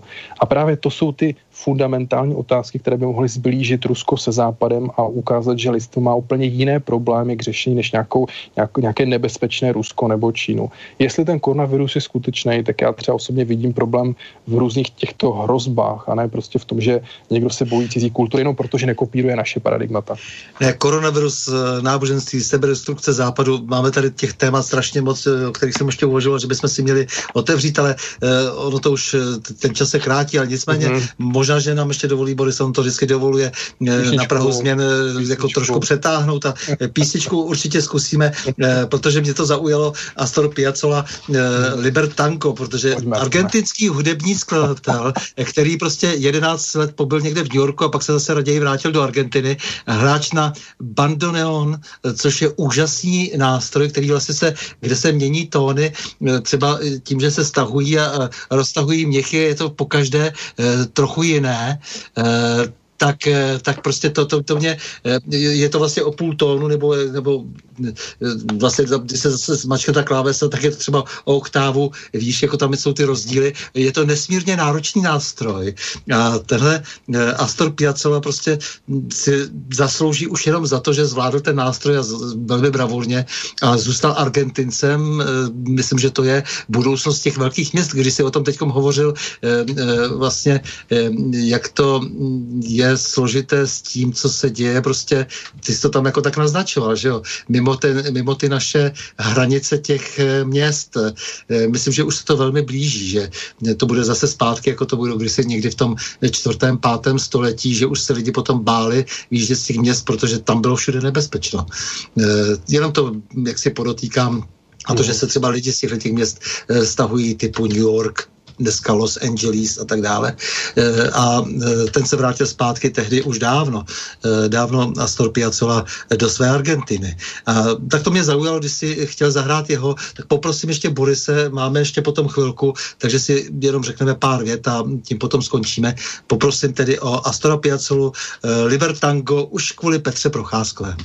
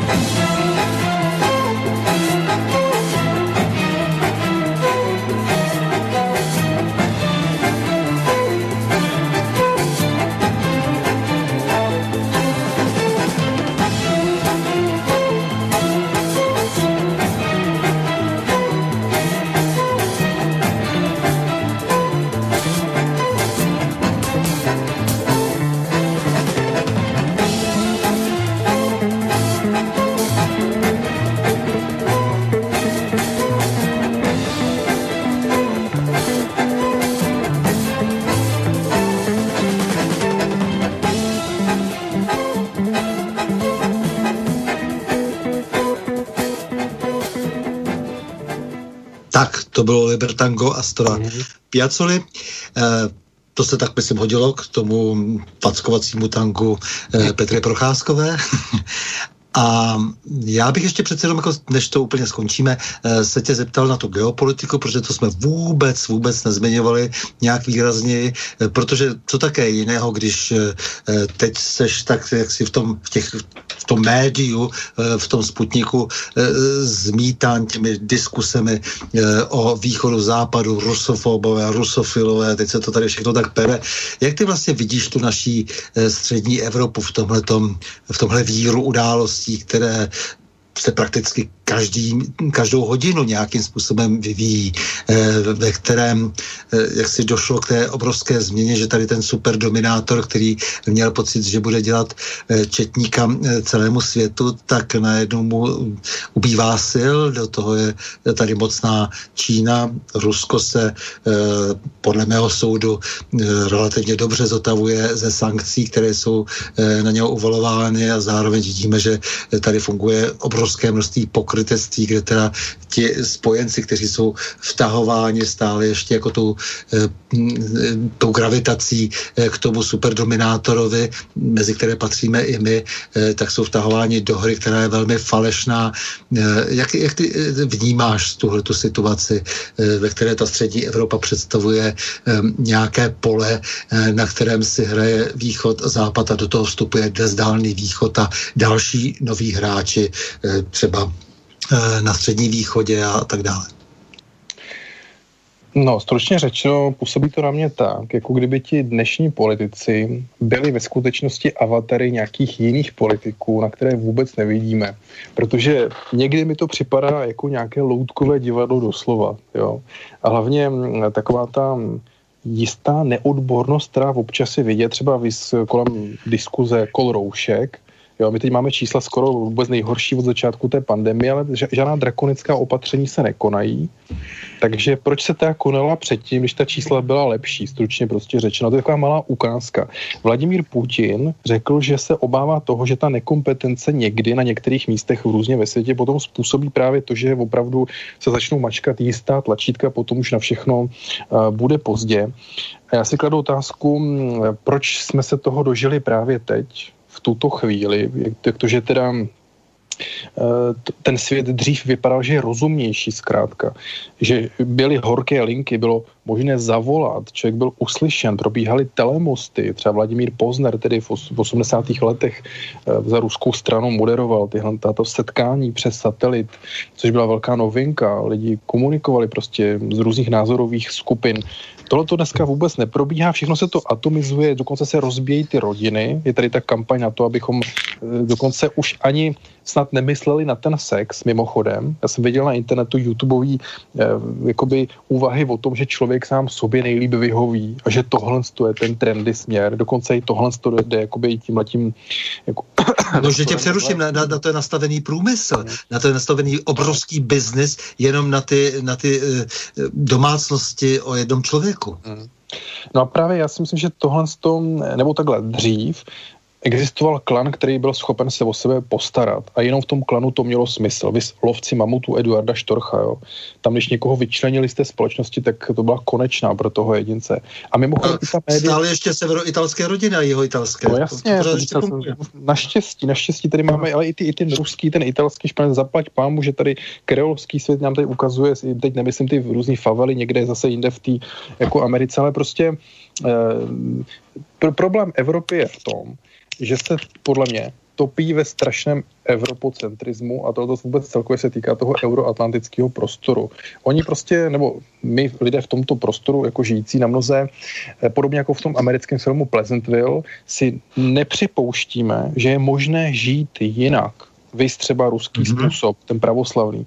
A jakmile nám toto Rusko demonstruje, nebo Čína to demonstruje, že existuje úplně ještě zcela naprosto ne, pro nás nepochopitelný prostě jako model, tak my reagujeme tak, že jako kaceřujeme, použiju ovčáčkovský termín, který mám vodu ovčáčka, prostě kaceř, kaceřujeme tyhle ty státy, protože nejsou jako my. A slyšel jsem takovou myšlenku, že ti Rusové budou přijatelní, když se z nich stanou Američani jo, třeba. Tohle to se děje teďkom nám tady a to začalo za Lendla, tou tenisty, když on se jasně, při vší úctě v nejlepším slova smyslu, když se vrátil z amerického angažmá, pro mě jako ta modelka Němcová, jsem si u nich všim, tak oni chytli americký přízvuk. Jo, to jsme říkali, to, to, to je velmi dobrý postřeh vlastně. Jasně. No a to, to, a to, to, se, to se děje i teď třeba, byl jsem na Moravě se podívat, jsem studoval v tom Brnisku, v tom Brně, mám to tam rád, že jo, ten otec té Moravy pochází a všechno. Děti v rodinách, kde eh, rodiče mají ještě hanácký přízvuk nějaký nebo jaký jiný krajový dialekt, tak oni už mluví normální praštinou, která je zasycena, kontaminována třeba cizojazyčnými nějakými termíny ze světa počítačů. Takže eh, my už žijeme jeden globální prostě model a teď je to ta jinak globalizovaná společnost, než jak to třeba známe z toho dystopického románu, teda jako utopického Ivana Jefremova Mlhovina v Andromédě, tam je to zase v, jiný, v jiném slova smyslu, ta globalizace popisovaná prostě. Takže ve výsledku teď nejenom, že ta rodina je schopna jakoby ekonomicky za normálních okolností žít stabilně, nemusíme žít v tom klanu, ale vlastně už ten jeden člověk si jako vystačí a ten jeden člověk odtržený právě od toho protějšku svýho, svý lásky, která spasí svět, je vlastně chladnokrevná, deemocionalizovaná, racionální bytost, která všechno odkejve a tohle to je ten moderní otrok, proti kterému byl ten marxismus, prostě proti tomu zotročování. Já teda teď tomu nechci dělat reklamu, ale mně se líbí taková ta jedna myšlenka konkrétně. Já jsem teda neměl nikdy žádný školení tohoto typu, jsem už nezažil pořádně. Jo. Ale asi pamatuju v té internacionále, tam se zpívá, že ti, co včera byli nikým, tak se dnes stanou vším. A teď se to obrací zase prostě. Jo. Prostě teď najednou my v rámci toho všeho, co je k dispozici, se vlastně stáváme beztvarým nikým, to je to Nemo, ten Ulises, jo. No víš, ale ten, ten problém je vždycky v tom, že ten člověk je v tom eh, velmi málo e, proměnlivý, to znamená, ten člověk vlastně vždycky nakonec jde po té moci, po tom prospěchu, e, chová se oportunisticky a tyhle ty výmysly, ty, ty ideologické představy o tom, že to zařídím za něho všechno, e, tak vezou vždycky, jak si, nebo, nebo vždy, vždycky vlastně jako skončí na smetěště dějin, jak říkali konec konců marxisti, protože ten člověk je jinak uspůsoben. To je velké no, téma. No, prostě ve státu a revoluci já jsem se opravdu dočetl zajímavou myšlenku, kterou selektivně z toho vybírám, která na mě působila jakoby dobře v tom smyslu, že tam bylo prostě řečeno, že člověku se nemá bránit v práci. Takže pokud tento moderní náš stát nebude nikomu bránit v práci tím, že bude vytvářet pracovní příležitosti vlastně, aby opravdu lidi mohli, když mají tu chuť a bude ta, budou podporováni v tom, aby měli tu chuť pracovat na sobě, zlepšovat se i tu jako společnost, tak je to vlastně v pořádku. A tam zrovna v tom, tom jakoby té práci teoretické to je napsaný. A další myšlenka, která tam je napsaná, že člověk má za svoji práci dostat peníze. Hmm. Proto mě eh, fascinuje, když se mě ptají, mě jako toho novináře, publicisty, který pracuje ve východním médiu, jestli jsem jako placen, jak to, že jsem za to placen. Prostě jako kdyby oni nedostávali peníze za práci, žijeme v kapitalismu, abych považoval za normální, že a právě ještě v tom státě a revoluci poslední myšlenka ti řeknu, která je zajímavá v rámci toho celého kontextu, o kterém se teď prostě jako bavíme. Je to trochu záhadný, je to tam trochu záhadně napsáno, ale zajímavě. Je tam napsáno, že člověk by měl dostat peníze za tu práci, aby si mohl brát podle svých potřeb. Já věřím, že mi to, mi to, že mi to jednou někdo vysvětlí, co znamená přesně brát si podle svých jako potřeb. Když se někdo najednou vagón bot, jako jedna jistá manželka indonéského prezidenta, jestli se nepletu, prostě jako jo. Jinými slovy, já bych chtěl říct, aby jako můj takový zá, na závěr, jestli můžu slovo závěrem, aby, aby lidi měli skutečně uši na všech stranách, aby byli připraveni, že ta klíčová informace může přijít z libovolného směru. To znamená, aby nikdo nic a priori neodmítal, abychom opravdu prostě poslouchali různorodé názory, líbit se nám to nemusí, ale může být v nich být skryta nějaká skutečně velmi důležitá informace, která by neměla být přeslechnuta. Takže žijeme v postmoderní společnosti, historie se nevrátí, nicméně odmítat ji nelze, můžeme se z ní prostě poučit, ale hlavně důležitý je, aby, abychom měli skutečně jasnou představu o tom as, aspoň zítřejším dni. A to bych přál všem, sobě a všem ostatním lidem, lidem dobré vůle, abychom aspoň měli jasnou představu o tom, že děláme dobré věci zítra a že jdeme aspoň tím správným směrem. Ne, mně se líbí, jak jsi se to pokusil postavit prostě opravdu jako jenom teda na té, na té své osobní domněnce, to je, to je dobře. A určitě se k tomu, přestože to byl tvůj plédojer, já se už do toho nechci dál eh, moc, moc plést, eh, určitě se k tomu ještě musíme zase nějaký způsob Něco se ti nelíbí, Stanu, já tuším, že se, že se ti na něco Ale mám tě samozřejmě, Vládě, velmi rád, takže já ti, já tě moc děkuju za rozhovor, protože ty originality a postiho zkoumání světa e, není opravdu nikdy dost a ty potříš do toho vzácného herbáře rostlin, jež zdrojují tomu současnému ideologickému kůrovci a všem těm e, zločincům, kteří se pro mamon vlastně neštítí opravdu vůbec ničeho. Takže ještě jednou díky moc. Mm-hmm. Já taky děkuji za pozvání a ještě poslední citát, který se mi líbí. Lidé by se měli milovat a množit a myslím, že tohle spasí svět. Tak, takže s vámi, milí posluchači, se také loučím a to s přáním. Mějme se rádi, buďme svobodní, zpříjmení, nevěšme hlavu a stojíme při svých bližních i národech. Nepřátel se nelekejme a na množství nehleďme. V pořadu na Prahu změn se uslyšíme opět za týden v pondělí 14. září v obvyklých 20 hodin a 30 minut. Naslyšenou a do počutě.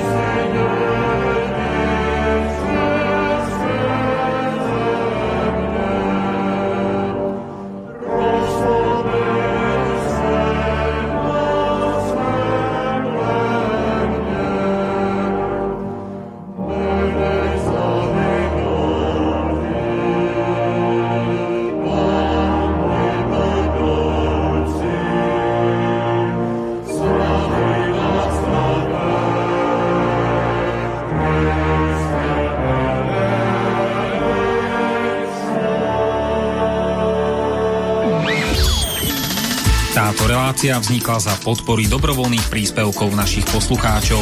I ty sa k ním môžeš pridať. Viac informácií nájdeš na www.slobodnyvysielac.sk Ďakujeme.